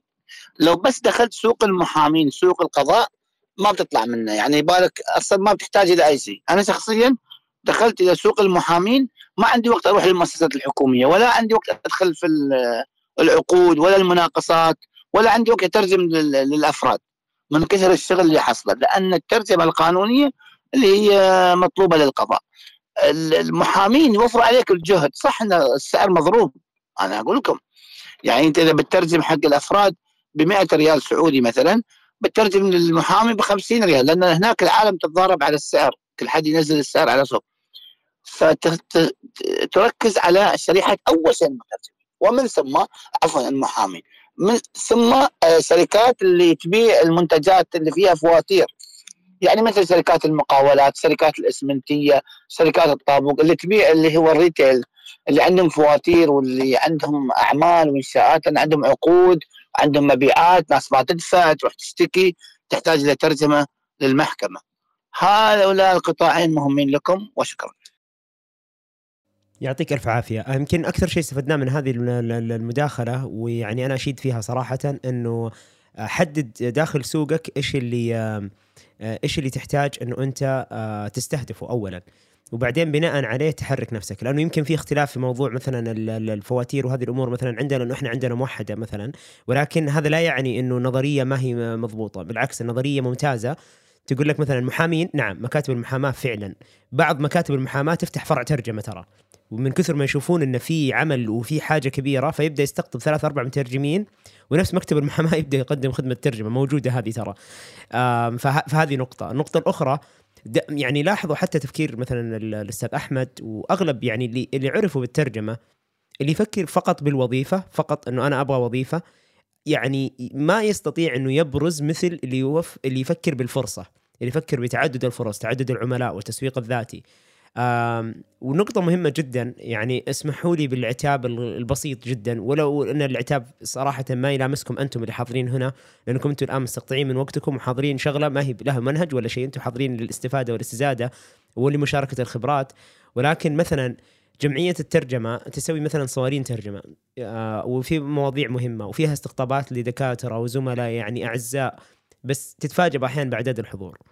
آه طيب تجي مثلا تلقى ال- الهيئة آه، مسوية مثلا ملتقى ترجمه تلقى مثلا في البوثات آه تسويقية مليان ناس بس تجي مثلا أنثوني بيم كان موجود. أنثوني بيم لأول مرة في حياتي أتحسر إني أنا برا المملكة. أنثوني بيم موجود على المسرح ال- والصالة ما كان فيها إلا أقل من 20 أو 30 شخص. هذا شيء يعني يعني أنا لأني أعرف من هذا الرجل وأعرف إيش المعرفة اللي ممكن يضيفها لي والله أتحسر كثير إنه يعني طيب والبقية اللي جالسين يعني آه، موجودين في الفعالية ولكن مثلا ما شدهم ال- العلم اللي موجود هنا فجزء كبير من يعني تطور المترجم وأخذه للفرص وإلى آخره هو إنه يكون عنده المهارة المناسبة حينما تاتي الفرصة المناسبة، كيف تبني المهارة المناسبة؟ بأنك تتعب وتجتهد وتستمع حتى للناس اللي قد يبدو من أشكالهم مملين أو العناوين مملة بس بعض الأحيان تكون فيها القيمة الكبيرة. فاسمحوا لي يعني آسف يمكن عتبت عليكم المفروض ما أعتب عليكم ضيوفي الحين بس يعني مشوها لي معليش أستاهل. تفضل يا عزة. آه طيب بالنسبة لعتاب الأستاذ فهد آه أنا بعد حابة أكد على هذه الفرصة على هذه النقطة عذرا. في فرق بين لما تكون متفرج وبين لما تكون مشارك وكل شخص بالحياة يختار هو موقفه. فإذا أنت طبعا لا بأس إنك تبدأ بدور المتفرج أو نسميها بشكل أدق الملاحظ في بداياتك لكن إنك تطول في هذا الدور وتقعد معاه أسابيع وشهور وسنوات آه هنا يمكن أقول لك أنت في خطر في مجالك. آه خلاص يعني إذا انتهيت من هذا الدور دور الملاحظ ابدأ بدور المشارك. لأن ترى في دور بعده اللي هو المرحلة الثالثة والمتقدمة اسمها دور المبادر. فإذا أنت والله باقي ما وصلت لدور المشارك ولا يعني شوي ضغطت على نفسك ولا خصصت من وقتك أنا دائما في يعني كلمة دائما أقولها في دوراتي التدريبية لما أقدمها. أشكر المتدربين تدرون ليش؟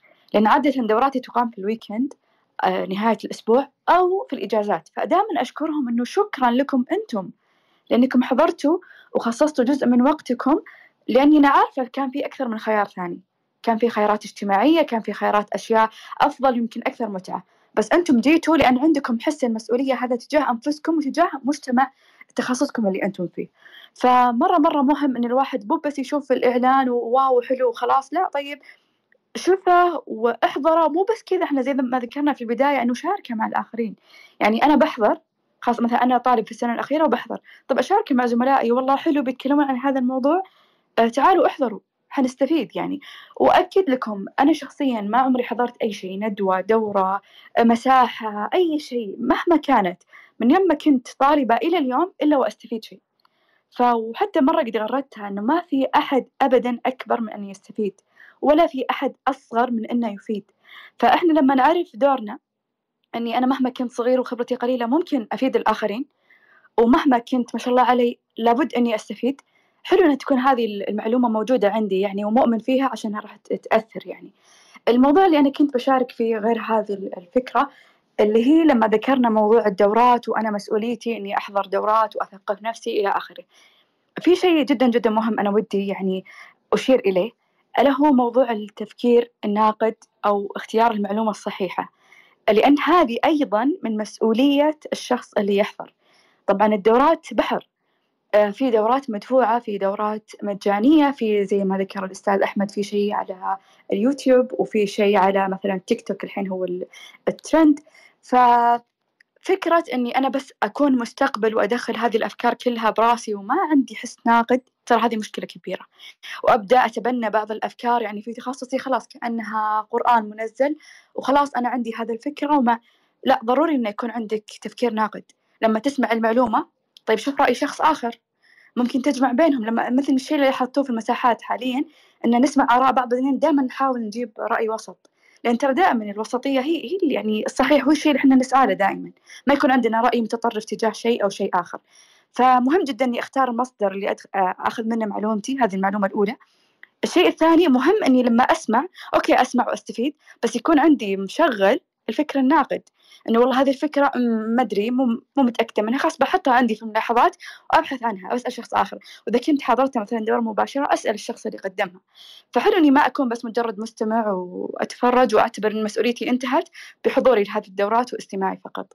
هذا اللي كان ودي أضيفه ودي نسمع منكم. يعطيك العافية. آه، أعتقد إنه يمكن حطينا كثير على الملاحظ آه، وقاعدين يعني السبب ترى حاطين على الملاحظ عشان يتحول لمشارك. آه، فودي ننتقل لسؤال ونركز أكثر على دور المبادر. فما أدري يا بشرى إذا محضر لنا سؤال في الموضوع هذا؟ آه إيه. آه لأستاذ جامعي آه أو قائد مترجمين أو صاحب مبادرة في الترجمة. صاحب حساب نشط في مجال الترجمة كيف تعزز من حس المسؤولية لدى المترجمين الآخرين؟ آه لو بشرى تسمحي لي بس آه آه هذا السؤال ودي لو تسمحوا لنا الحضور إن كل واحد فيكم يعني يجاوب من تجربته الشخصية. بين مرة بيكون بيفيدنا الصراحة يعني مثلا الأستاذ الجامعي يقول لنا كيف ممكن يعزز حس المسؤولية عن طلابه آه قائد مترجمين في مشاريع أو مدير مشاريع ترجمة كيف ممكن يساعد آه صاحب مبادرة صاحب مكتب صاحب عمل تجاري لو كل واحد فينا يعني في المساحة شارك من من خبرته جدا جدا بيكون شيء ثري تمام يعطيك العافية. أنا أشيد بهذا الرأي ودي صراحة لو دكتور محمد وده يساهم معنا. آه، عبد الرحمن الغامدي أيضا لو ودك تساهم معنا. ودنا صراحة نسمع منكم. وخلينا نسمع بشرى إنها رفع يدها ودي بعدين أسمع من نايف إذا بال... آه، إذا أمكن. كونها أيضا أكاديمي. تفضل يا بشرى اولا بعدين نايف. ودي نسمع من دكتور محمد إذا سمحت لنا أو عبد الرحمن الغامدي أيضا. أنا في البداية أول ما دخلت آه، تخصص استغربت إنه حتى كان آه، في نفس الكلية ما كان في أي شيء نشط خارج الكلية. كانت الفعاليات والأفكار كلها داخل الكلية ولا كان في حلقة وصل بين هنا ال social media وسوق الترجمة الواقعي وبين آه، الحياة الأكاديمية. ف صراحة الحمد لله ساعدني إني كنت أول واحدة تكون حلقة وصل. بين آه، سوق العمل وبين كليتنا. فصرت كل ما أشوف أي مبادرة أي آه، أي مترجم يقدم عمل يرسل رابط معلومة جديدة في الترجمة فكنت أنقلها في جروبات الجامعة. وبرضو كنت أحرص على في آه، نادي الترجمة عندنا في كليتنا إن إحنا نسوي فعاليات تحاكي سوق الترجمة. ونوعي المترجمين على مسؤوليتهم لبعد التخرج. لأنه في كثير متخوفين بالمستقبل خاصة في الترجمة. هم عارفين بعد التخرج إيش ممكن يسوون هل هم راح يقدمون على وظائف زيهم زي الإداريين مثلا أو لا. ف انصدمت صراحة لما في يوم الترجمة العالمي في قبل يوم الترجمة العالمي سألتهم إيش تعرفون عن الترجمة؟ فكان أغلبهم حرفيا وطالبات ترجمة يقولون ترجمة مسلسلات وأغاني. فقط. ما كان في أي تعليق حتى مع العلم اللي قاعدين ناخذه ما كان في أي تعليق ولو قريب من الأشياء اللي إحنا ناخذها. يعني ما كانوا فاهمين حتى القرارات اللي كنا ناخذها. فقلت إنه يوم الترجمة العالمي وجب إن إحنا نقدم محاكاة لسوق الترجمة. ونوعي نفس الطالبات عن مسؤوليتهم بعد الترجمة. ففعلا سوينا زي استديوهات كان كل استوديو آه، يحكي واقع سوق الترجمة. يعني زي مثلا المترجم لو كان في مثلا في المستشفى فسوينا استوديو المستشفى. في جبنا دكتور وجبنا مريض ويلا الطالبات يجربون شعور إنهم يترجمون بين المريض والدكتور. نفس الشيء طبقناه على باقي المجالات. حتى في مسابقة سويناها لترجمة شفوية كانت خفيفة لطيفة بأن إحنا نجيب مقاطع ويترجمونها آه، حتى للعامي. فكانت إضافة مرة حلوة. كمان آه، في شيء حلو ضفناه اللي هو ماذا بعد تخرج؟ وتكلمنا فيها عن آه، كل شيء. وكمان في دورة تدريبية عن بدء العمل الحر في أكاديمية المترجم. تكلمت عن هذا الموضوع. الطالب إذا تخرج. وبعدين كيف ممكن يبدأ؟ فكثير توصلنا أسئلة بخصوص إنه أنا من فين أبدأ؟ أنا أحس إني ضايعة. ف آه، في بعضهم ما هم عارفين كيف يبدون أو يأدون شغلهم كبداية وبشكل قوي. فالحمد لله كانت إضافات مرة حلوة وكثير توعوا بهذا الموضوع وكثير بعدها انضموا للترجمة وعرفوا إيش معنى ترجمة وإيش معنى سوق عمل. يعني تتكلمي عن إنه انت أخذتي زمام المبادره في المشكلة اللي انت لاحظتيها وحاولتي إن انت تحليها آه، بحلول مقترحة. ومن خلال هذه الحلول يعني جعلت البعض إنه أيضا يبادر الآن ويدخل في مبادرات أخرى. فكان هذا دورك في إن أنت تتقمص مسؤوليتك أول شيء وتنفذ وبناء على هذا التنفيذ وفائدته وانعكاسه صار في حماس والبقية بدأوا يعني يحاولوا يسووا مثل هذه المبادرات كل حسب يعني مجهوده وحسب علمه. صحيح؟ طيب يعطيك العافية. إي بالضبط. طيب نسمع من ترجمان من أول رافع يده بعدين غيوض بعدين أبغى أرجع لنايف. إذا إذا ودك يا نايف أنا ودي صراحة أسمع منك. تفضل يا ترجمان. إيه إجابة على سؤال الأستاذ عزة كيف في مثلا الأستاذ الجامعي أو ال- المختص في الترجمة المتقدم في الترجمة أو آه، هؤلاء الأشخاص كيف يعني يشعلوا الحماس أو يشعلوا حس المسؤولية في المترجمين أو في الطلاب طلاب الترجمة؟ باختصار كن أنت كمثال قدم أنت نفسك كمثال بالأفعال لا بالأقوال وسيتبعك الآخرين. يعني أنا باختصار أقول مثلا بعض المترجمين في في الساحة الموجودين فقط بأفعالهم بمبادراتهم بحماسهم بشغفهم أشعلوا الحماس في الآخرين من من هم قبلهم أو من هم أصغر منهم وأنا. يعني أقرب مثال أنا مثلا كنت في. في وسط دراستي الجامعية مثلا في تخصص الترجمة كنت يعني نعم أنا عندي لغة الحمد لله طيبة لغة إنجليزية جيدة ولذلك اخترت ذلك التخصص ولكن بعد ذلك لما بديت أدخل في التخصص وأميل إليه وأبدأ أبحث عن الاشخاص في هذا المجال هم اللي اشعلوا فيك الحماس ويشعلون فيه الحم... اشعلوا فيه الحماس ويشعلون فيك الحماس وهم مثال لذلك الأفعال أبلغ من الأقوال. أنت كمان ربي قدر الله عليك وطحت عند أحمد حكمي وعند الجماعة الطيبة بعض الدكاترة ما شاء الله عليهم إذا مسكك مسكك يحلف والله ما تطلع الا مترجم مضبوط فأنت يعني ترى ربي رازقك باساتذه ما شاء الله عليهم. الله الله يسعدك. والله يعني معليش الدك- الدكتور أحمد الله يسعده حقيقة. لازم أذكر فضله رجل في اللب فاضل رجل طيب ويأخذنا دائما يقول لنا قوموا ترجموا ترجموا شفويا. فأعطينا هذا الحس حس إننا نبادر ونكون يعني أشخاص تكون أنت شخص مقدام في هذا المجال. فأشكر من هذا المنبر والله يوفقه ويسعده. المسي بالخير دكتور أحمد حكمي. من الأشخاص اللي ترى ما هو ظاهر كثير على السوشيال ميديا وكذا بس إذا فيك خير ادرس عنده. والله تطلع مترجم بالطيب بالقوة بالحب بالراحة بتطلع مترجم بإذن الله. طيب آه نايف ودك تشارك في هذا المحور؟ آه، أوكي أشكر الزملاء الصراحه على على ال- ال- المشاركات الثرية صراحة يعني ممكن ما أزيد عليهم كثير. آم، بس من جانب من الجانب الأكاديمي آه، ممكن أقول أسف إن في يعني في أكاديميين كثير يفقرون مفهوم الترجمة. يعني إحنا حتى حتى في دراسه الترجمه نسميه impoverishing translation. آه، يعني بحصر كمفهوم لغوي فبالتالي يعني لا أريكم ما إلا ما أرى. أنا مثلا درست ترجمة بطريقة معينة أو أو أو أو ركزت على مثلا نوع معين من الترجمة فبالتالي آه هذا اللي أقدر أنا آه أدرسكم إياه شيء آخر ما أقدر. فهنا إشكالية لابد أن يكون الأكاديميين واعيين فيها إن إحنا نخرج طلاب لسوق العمل.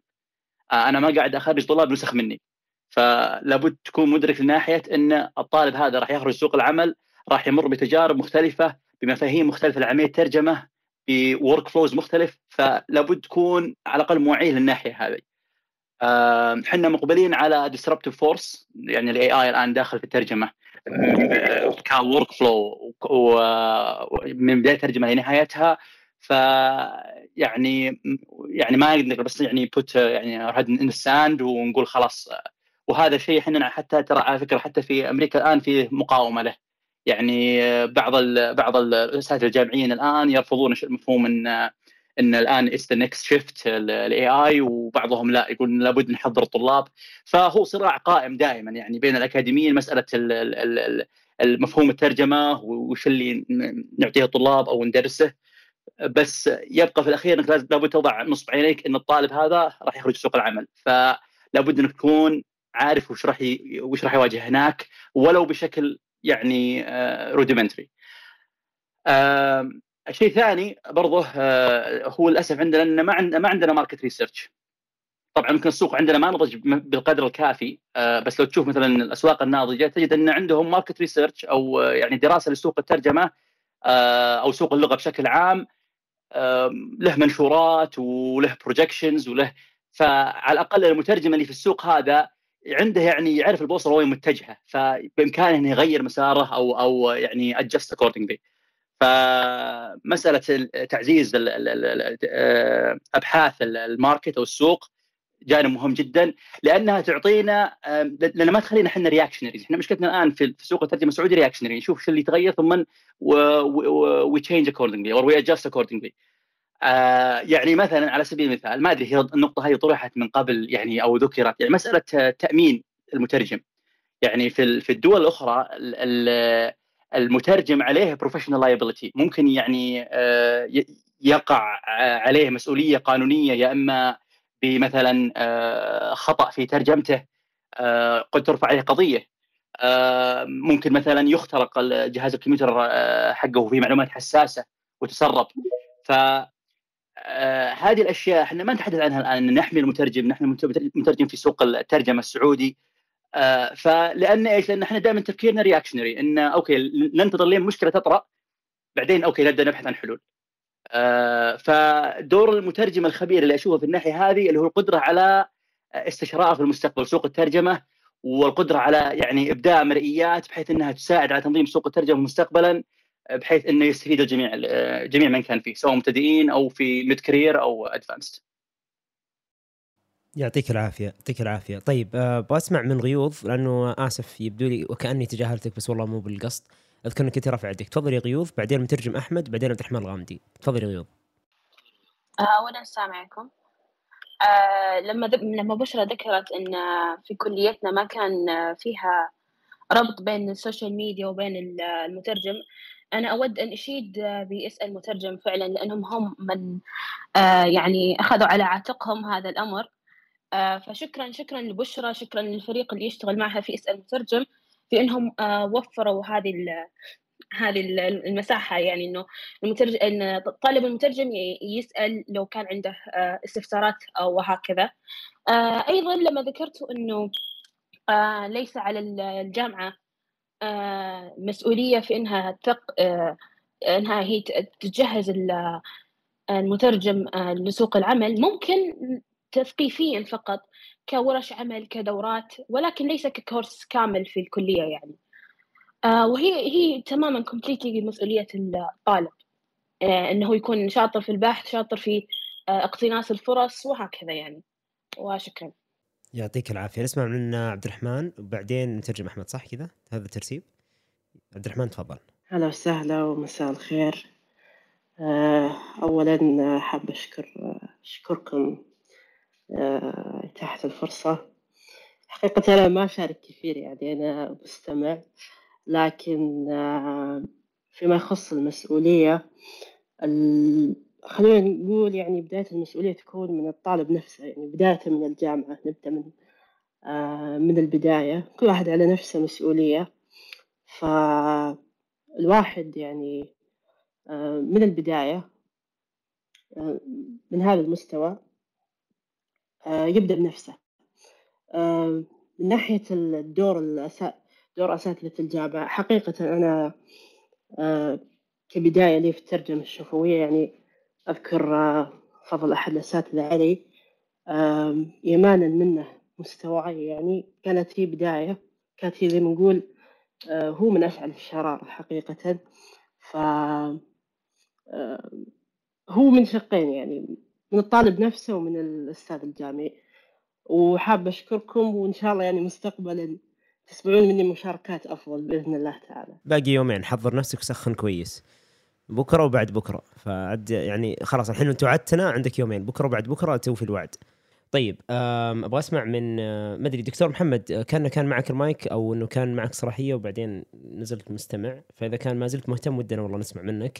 أنا ودي صراحة عشان يعني ما نطيل في هذا المحور ما ما ناخذ الأسئلة الباقية ودي أعلق على موضوع المسؤولية بس بجن بركز على تجربتي الشخصية يعني. ما بصنف نفسي لاني مبتدئ ولاني متقدم ولاني متوسط.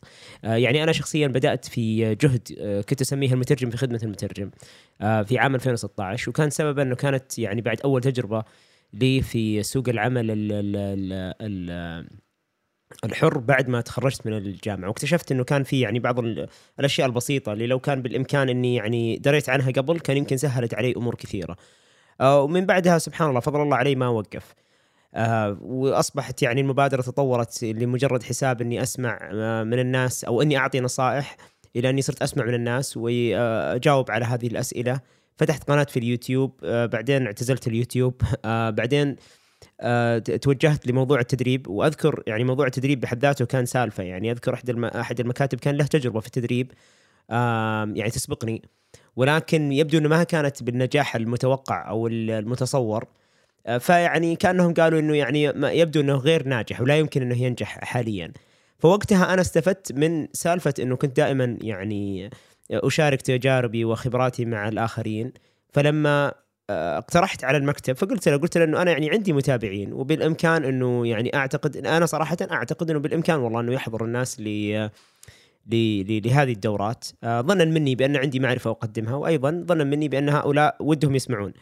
وفعلا تحرك سوق الدورات بشكل يعني يعني ناجح جدا وصار في تطور آه، بعد ذلك طبعا انتقلت للولايات المتحدة الأمريكية اكمل دراستي هنا تورطت في موضوع إنه طيب أنا الحين عندي شغف إني أوصل معلومة وإني أتفلسف من الآخر وأسولف على العالم وأسمع منهم أسئلتهم وأرد عليهم بس لأني انقطعت الآن في أمريكا وش أسوي طيب؟ وش المسؤولية اللي علي الآن؟ أنا ما زلت أظن إن مسؤوليتي إني أنا أوصل للناس يعني أي معرفة موجودة عندي فلذلك طلعت بأكاديمية المترجم الافتراضية واللي بفضل الله عز وجل يعني إحنا بدينا 2018 قبل كورونا بسنتين آه كأكاديمية بالكامل افتراضية كل شيء على الإنترنت ما في ما عندنا شيء كان يعني حضوري. آه لما جت كورونا آه إحنا الوحيدين اللي قدرنا نصبر ونستمر مع غثاء كورونا والضغط الاقتصادي وإلى آخره وإحنا الوحيدين الآن اللي مستمرين بدورات يعني معتمد عفوا عفوا ليست معتمدة. نكرر لا يوجد حتى الآن في المملكة أي جهة تعتمد دورات الترجمة. عشان لا حد يزعل علينا ولا ياخذ عليه مدخل. الفكرة إنه اعتمادية اعتمادية بمعنى إنه دائما موجودة. مجرد إنك أنت تدخل على الموقع تقدر تاخذ دورة مع يعني خبراء. وكان طبعا منهجنا أيضا إنه يعني مختارين مسميات محددة في الدورات وأسماء محددة اللي تقدر تخدم في هذا المجال لا أكثر ولا أقل. يعني مؤمنين بإنه دورنا بسيط وهذا اللي نبغى نقدمه وإن شاء الله قدرنا نقدم أكثر قدمنا. ف ولكن هذا كله لو تجي تسأل وش انعكس علي. صراحة في جانب إيجابي وفي جانب سلبي ما حد قد سمعه من قبل. الجانب الإيجابي إنه بفضل الله عز وجل إنه صار والله في يعني سويت حراك. صار في حراك في التدريب صار في مبادرات كثير طلعت من بعد المترجم خدمه المترجم من بعد أكاديمية المترجم. طبعا كان في أشياء قبلها بس إنه أنا أتكلم إنه صار العدد المبادرات كثر كثير. آه، أيضا خلق الشبكة أصبح العالم يعني يتابعوا بعض فصار سهل إنهم يتعرفون على بعض. الآن بس قل إنك مترجم وتكلم كلمتين في الترجمة أو يعني جرب تتكلم عن تجربتك أو ثقتك آه، أو عفوا يعني مغامرتك في الترجمة. تجد كثير من المتابعين اللي يتابعونك سواء متقدمين آه، في المستوى أو اللي ما زالوا في نفس مستواك أو حتى اللي أقل من مستواك. ودائما يجب إنك تؤمن بهذه يعني بهذه الآلية. أو خليني أقول أنا شخصيا أؤمن بهذه الطريقة بأنه أي معلومة موجودة عندك هنالك شخص يتمنى انه يعرفها. وهنالك شخص آه، يعني آه، ممكن يستفيد منها وهنالك شخص ممكن تفرق معه. مهما كان حجمك سواء كنت طالب سواء كنت آه، أكاديمي سواء كنت مجرد ممارس يعني تخرجت ومارست والله ما عندك يعني ما عندك لا شغف في التعليم ولا اخره ولكن تجربتك بحد ذاتها هذه قيمة. الجانب السلبي اللي ما أتكلم عنه ابدا يمكن اليوم أول مرة أتكلم فيه إنه قد تاخذ بعض يعني يطلع عليك كلام بعض الأحيان وبعض الأحيان يطلع عليك مثل ما يمكن حتى يمكن عرجت عليه عزة بشكل سريع إنه ممكن الناس بسبب المجتمع وما يحب التسويق وإلى آخره فيجي يقول لك إن هذا شو اوف هذا آه كلام فاضي هذا ما عنده مهارة هذا هذا وإلى آخره. فهنا هذه يمكن جانب يجب إنك تستعد له بعض الأحيان. لما تكون أنت يعني تسوق لنفسك بالمحتوى وبأدائك وعملك لا تعتقد إن الدنيا وردية. يعني قد يعني آه, آه، يعني يصيبك ما يصيبك. ولكن الأهم إنه الإحساس الرضا الذاتي عن نفسك إنك لما تشعر أو تعرف إنك حتى ولا وإن لم يعترف الطرف الآخر بأنك أنت أثرت في حياته، أثرت في اتخاذه للقرار، أفدته، أفدت السوق، غيرت شيء، ترى هذا يعني له طعم ممتاز جدا، وفي النهاية يعني اللي ينتظر يعني الجزء من الناس يعني بيتعب. آه، فأنا هذه كانت تجربتي في في في فيها ما زالت يعني لو تسألني تقول لي هل تكررها أقول لك نعم والله أكررها. بتقول لي هل يعني أنت يعني مرة مبسوط من الفيدباك أو من الأثر أو عفوا من المرئيات من الجميع؟ بقول لك لا ولكن هذه طبيعة الدنيا.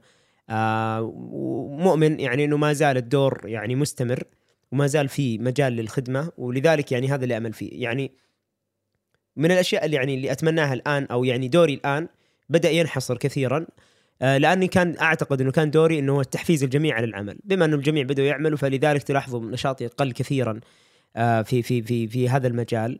آه، لأنه خلاص يعني خلاص أنا ولعتها خلاص. الله يعطيكم العافية. الحين أنتم ما دامكم ولعتم أنتم يعني شيلوها. وهذا مهم جدا إنكم تعرفوا إنه كل شخص هو مثل الشعلة. راح يشتعل بعدين يتوهج بعدين ترى راح يطفي. فإذا البقية جلسوا مثل ما قالت آه، عزة إذا جلسنا كلنا في دور الملاحظ فترة طويلة لم نشارك ولم نبادر المجال كله راح يخفت. لأن ال- ال- اللي, أنت تنتقل من ملاحظ مشارك مبادر وبعدين ترى يعني مصيرك تؤمن أنه لا يعني ما عاد عندك شيء جديد تضيفه. فهذا يجي دور اللي قبلك اللي هو كان مشارك المفروض الحين يبدأ يتحول مبادر والملاحظ يتحول مشارك والجدد يصيروا يدخلوا ملاحظين. فأعجبتني صراحة يعني الموديل هذا ملاحظ مشارك مبادر أعتقد إنه يعني نموذج ممتاز جدا. آه ودي نسمع تعليقات ختامية إن أمكن. أعتقد إنه أبو فارس ما سمعنا منك كان يعني كان عندك طلب مشاركة فودنا نسمع منك وبعدين ناخذ تعليقات ختامية من بشرى آه فنايف فترجمان. بعدين نختم بعزة بحيث إنها صاحبة ال- ال- ال- المحور هذا ودنا إنها تختم بالوقت اللي. اللي يعجبها. فالوقت كله لك يا عزة بس خليك آخر واحدة فضلا. أبو فارس تفضل.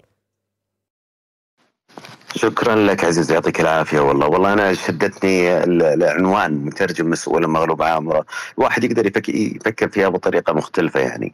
آه طبعا أنا بالترجمة أعتقد إنها يعني أنا ماني مترجم ولكن قد استخدمت تعاملت مع مترجمين فترة معينة وما أنسى مرة في أحد العروض المالية. إحنا أنا مستشار مالي ومرن عمليات مالية كثيرة آه في سوق المال وعقود وكذا.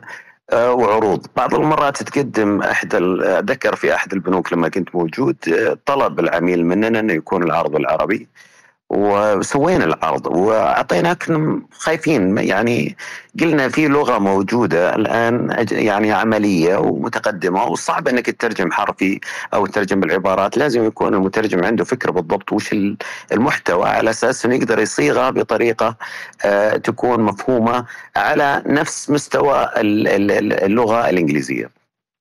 اللي لاحظته إنه فعلا يعني إن لما أخذت الترجمة من للعرض اللي إحنا قدمناه آه، لاحظت انه إنه يعني كأني أقرأ قصيدة بصراحة. كان يعني ما شاء الله تبارك الله وصل لدرجة الكمال. لدرجة إني احتفظت بالعقد هذا اللي عندي يعني بحيث إني أقرأه من فترة لفترة لأنه فعلا يطور المهارات اللغوية. السؤال من ناحية المترجم مسؤول أو مغلوب على أمره، أعتقد إنه مسؤول من ناحية إنه ما يكون في عمليه يعني ما ينتظر أحد يجي يعطي له ترجم لي آه، يكون إنه هو يبادر يروح لاماكن مثلا البنوك ال- الشركات الاستشارات بحيث إنه ينمي جانب الترجمة اللي موجود في قطاع الأعمال. وهذا اللي فيه مبالغ كثيرة مو العملية بالصفحة بتصير بالعملية عملية على المشروع نفسه. آه، أنا أتمنى بس من المترجمين إنه يحاول يدخل في القطاع يكون ما يكون يعني reactive رد الفعل يكون proactive يعني هو اللي بادر. آه، وإذا سواها ممكن إنه أعتقد فيها فرصة كبيرة للتطور وللتدريب و... ونوع من ال speciality يكون نوع من التخصص يعني. وشكرا لكم. الله يعطيك العافية. شكرا شكرا على المداخلة. آه طيب نسمع من آه ترجمان بس بشكل مختصر فضلا بعدين نايف وبعدين عزة. آه عفوا بس آه يعني مشاركة مختصرة مخت- مختصرة جدا. جزاك الله خير. آه شكرا على حماسك شكرا على ال ال ال الأداء اللي جالس تقدمه للناس الخدمة اللي تقدمها للناس. عشان كذا أقول لجميع المترجمين اللي يسمعونا الآن المبتدئين أو اللي عندهم آه آه هموم أو عندهم هواجس ترى الأفعال الأفعال أفعال ابدأوا بالأفعال وقدموا ما عندكم وبإذن الله راح توفقون بحول الله. طيب عزة آه بإمكانك حتى لو حبيت تطرحي سؤال بس يكون مثلا إجابته تكون مختصرة أو تطرحي يعني عادي اللي, اللي عندك. الحلقة خلوني أقول لكم حاجة إن كان في فضل بعد الله عز وجل في الحلقة هذه اليوم فهو لعزة بسبب إنها شاركتنا تجربتها آه، وذكرت تجربتها كيف إنها استطاعت تغير عقلية ال ال- ال- ال- ال- العميل وكيف إنه فعلا يعني هي يعني آه، وأحد أسباب نجاحها غير تميزها إنه دائما مبادرتها لإيجاد الحلول. فعشان كذا أنا قاعد أقول لها خذي الوقت كله اللي تبغينه. فعزة أعطينا اللي عندك سواء كانت يعني مداخلة أو آه، تعقيب أو سؤال. تفضلي. آه، الصراحة أنا كان آه، كنت أبغى أختم ال- الحلقة لأن ما كان ودي نطول عليهم لأن ما شاء الله بنوصل الساعة واحدة. يمكن آه، ور مر الوقت آه، سريع. آه، بس في نقطتين حابة أعلق عليها قبل لا أختم. هذا في حال ما كان في أحد يبغى طبعا يشارك أو يضيف أي شيء. آه، أول شيء طبعا إحنا يمكن عاتبناكم وتكلمنا إنه يعني شاركوا وكذا. لكن في شيء جدا مهم وأنا شيء أشيد فيه وسبق وكتبته وتكلمت عنه. أن مجتمع المترجمين من أكثر المجتمعات النشيطة الفعالة على وسائل التواصل الاجتماعي وأنا أكيد لكم أن كثير زملاء وزميلات من خارج مهنتنا دائما يعني يشيدون ويبدون إعجابهم بهذا المجتمع. فزي ما ذكر الأستاذ فهد آه، مو بس نخلينا مثل ما إحنا لا نكون أفضل وأفضل. وهذه الحلقة فكرتها كلها أن نأكد على أن كل شخص فينا كل أحد فيكم تأكدوا اسما اسما وفردا فردا على عاتقه مسؤولية أيا كانت سواء صغيرة أو كبيرة في تفعيل هذا المجتمع وفي آه، يعني إيصال الفائدة للطرف الآخر أيا كان سواء المجتمع توعية المجتمع بأهمية هذه المهنة أو لزملائه المترجمين. الشيء الثاني اللي كان ودي بعد أأكد عليه أو أعاقب عليه أن مسؤوليتك هذه أو إضافتك للمجتمع أو لنفسك أو لزملائك موجودة أيا كان مكانك أيا كان سياقك. يعني تو سمعنا الأستاذ فهد قال والله كنت هنا مرة بالمملكة مرة سافرت عشان الابتعاث مرة مرة. فاختلاف الأماكن واختلاف السياق واختلاف أو تطورك في المهنة لا يعني إن ما عندك مسؤولية لكن تتغير وحلو إنك يكون عندك زي ما ذكر الزملاء فكر استباقي فكر ذكي للتعامل مع التغيرات هذه والمشاركة وتكون مسؤوليتك موجودة وتكون مشاركتك فعالة آه، أنا شفت الدكتور محمد صار متحدث فنعطي الدكتور محمد المجال يثرينا في في هذه المساحة. طيب نسمع من الدكتور محمد وبعدين الختام مع بشرى. مساكم الله بالخير جميعا ويعطيكم ألف عافية على السهرات الجميلة والمساحات المثرية اللي عشناها خلال الأيام الماضية. آه، بخصوص موضوع موائمه البرامج الأكاديمية لمتطلبات سوق العمل أنا يعني أعترف أنه في تقصير كبير في هالموضوع لأنه كثير من البرامج ليست مصممة ل آه، يعني تكون موائمة لمتطلبات سوق العمل وهذا خطأ. يعني لابد أن يكون فيه تصميم آه، للبرامج الأكاديمية المخصصة للترجمة. ويعني كان لي أنا تجربة جدا جميلة وحاولت أني أثري المادة العلمية ببعض المتطلبات اللي تكون مثلا فيها project based translation هذه على مستوى المشاريع. فيه أيضا موضوع ال task-based learning اللي هو التعلم القائم على المهام. كل هذه لازم تكون داخلة في موضوع التعليم ولكن إذا إذا نفس المقرر أو المدرس الجامعي ما أعطى الطالب هذه الأشياء وما أشبع رغباته هل يقف الطالب؟ أحيانا بعض الطلاب خلاص ييأس من هذا الموضوع ويضع الأستاذ أو البرنامج شماعة. والله هم اللي قصروا حقنا. لا وإحنا شفنا المبادرات اللي من الزملاء والزميلات كانت جدا رائعة. آه للأسف إنها اجتهادات فردية لكنها يعني آه واقعية ومنطقية. يعني إذا قصر الدكتور أو البرنامج أو القسم في هالموضوع إحنا ما نتوقف. إحنا آه نستمر آه نبحث عن حلول. آه نتطوع في أماكن مختلفة آه ما أدري بأي طريقة كانت. المهم لا لا نقف ولا نضع البرامج الأكاديمية شماعة. هذا اللي حبيت أقوله وشكرا لكم جميعا. يعطيك ألف عافية. آه، دكتور محمد طبعا آه، يمكن أنا أتفق معك كثيرا في موضوع إنه قد يكون هنالك أمور كثير يمكن تحسينها في المجال الأكاديمي. ولكن أيضا حلو لما أنت ذكرت إنه الواحد ما يتوقف. وأعتقد إذا سمحت لي إني أضيف هنا السبب إنك ما تتوقف لأنه ترى العمر قصير. يعني أنت موجود في الكلية أربع إلى خمس سنوات يمكن أقل بعض الأحيان. فهل من المعقول إذا هم ما خدموك في جانب محدد إنك أنت تنتظر حتى هم يتطورون أو يدركون لأنه ترى كثيرا من التقصير ترى ما يحصل لأنه الشخص كذا يقوم الصباح يقول أنا اليوم يجب أن أكون مقصر. بعض الأحيان تكون ال ال ال الإجراءات ما هي بالسهولة اللي أنت متخيلها بعض الأحيان التحول يحتاج وقت بعض الأحيان إدارة التغيير تحتاج وقت فأمور كثيرة. فلذلك جميل إنه متى ما أدركت انه هنالك حاجة لك غير موجودة في هذا المكان ابحث عن يعني المكان يوفر لك الشيء الإضافي. طيب شكرا دكتور محمد. ما زال إن شاء الله عندنا بكرة بعد بكرة ودنا والله نسمع منكم. مع انه بعد بكرة بيكون في أيضا مساحة للزملاء في عمق فودنا يعني بنحاول نخليها قصيرة عشان ما نتداخل معهم آه ويصير يعني نحضر معهم نستفيد نحضر معاهم. فاللي ب- بقول لكم إياه بس الآن آه، أول شيء شكرا شكرا لوقتكم شكرا لحضوركم معنا آه، خصوصا اللي مستمرين ما شاء الله معانا من سبعة أيام الآن متواصلة. آه، ويمكن ثقلنا اليوم على إنه مين المسؤول ويمكن كثير ركزنا على الطالب. يمكن التركيز كان على الطالب أو ال- الخريج لأنه الأمر ما زال بيدك. ما زال بيدك لذلك كان التركيز عليك مش لأنه أنت مقصر مش بالضرورة أن أنت مقصر ولكن لاننا نؤمن إنه كل شخص له يعني قيمته بحد ذاته وندعوك لاستكشاف آه، قيمتك وأنك أنت يعني تتخذ المسؤولية حتى وإن لم تكن مسؤوليتك. في النهاية لو كنا كلنا على سفينة وواحد خرق السفينة، لو كلنا قلنا لا مين مسؤوليتي؟ أنا ماني أنا ماني عامل سد ثغرة. وهذا وأنا يقول هذا أنا اللي أسوق السفينة، وهذا اللي يقول أنا فقط اللي لي علاقة بالشراع، وهذا يقول أنا فقط طالب هنا بس جو يعلموني شلون يسوون السفينة. في النهاية بنغرق كلنا. انتهى الموضوع. ما يعني ما, ما عرفت كل واحد بيقول بس لو جاء واحد يعني طالب ولا حاجة أبد اجلس على الحفرة بس الله يحفظك وانتهى الموضوع يعني سدها بالطريقة اللي تقدر عليها بس خلاص وكله من الشر بدل ما كل واحد يرمي المسؤولية على الآخر كل شخص له قيمته فبالتالي يعني بإمكاننا كان يعني حل المشكلة. آه، أحب أشكر صراحة في هذه المساحة وبيننا في سابع يوم الآن تقريبا.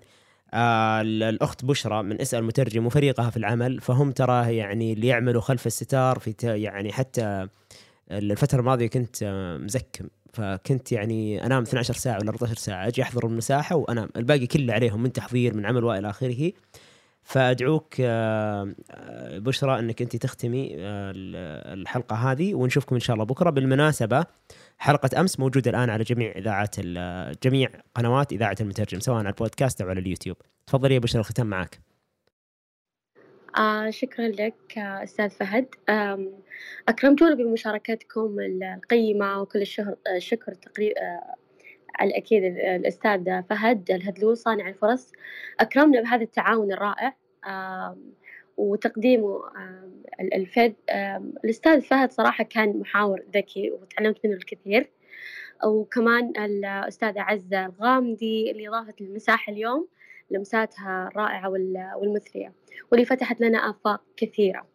فشكرا لكم جميعا وإن أحسنت فمن الله وإن أسأت أو أخطأت فمن نفسي والشيطان آه شكرا لكم جميعا. كمان مرة ثانية أشكرك أستاذ فهد لأنها فرصة فعلا قيمة وتهمني. شكرا لكم. عزة شكرا لك. أنا يمكن فاتني أشكرك على تنظيم الحلقة هذه. شكرا.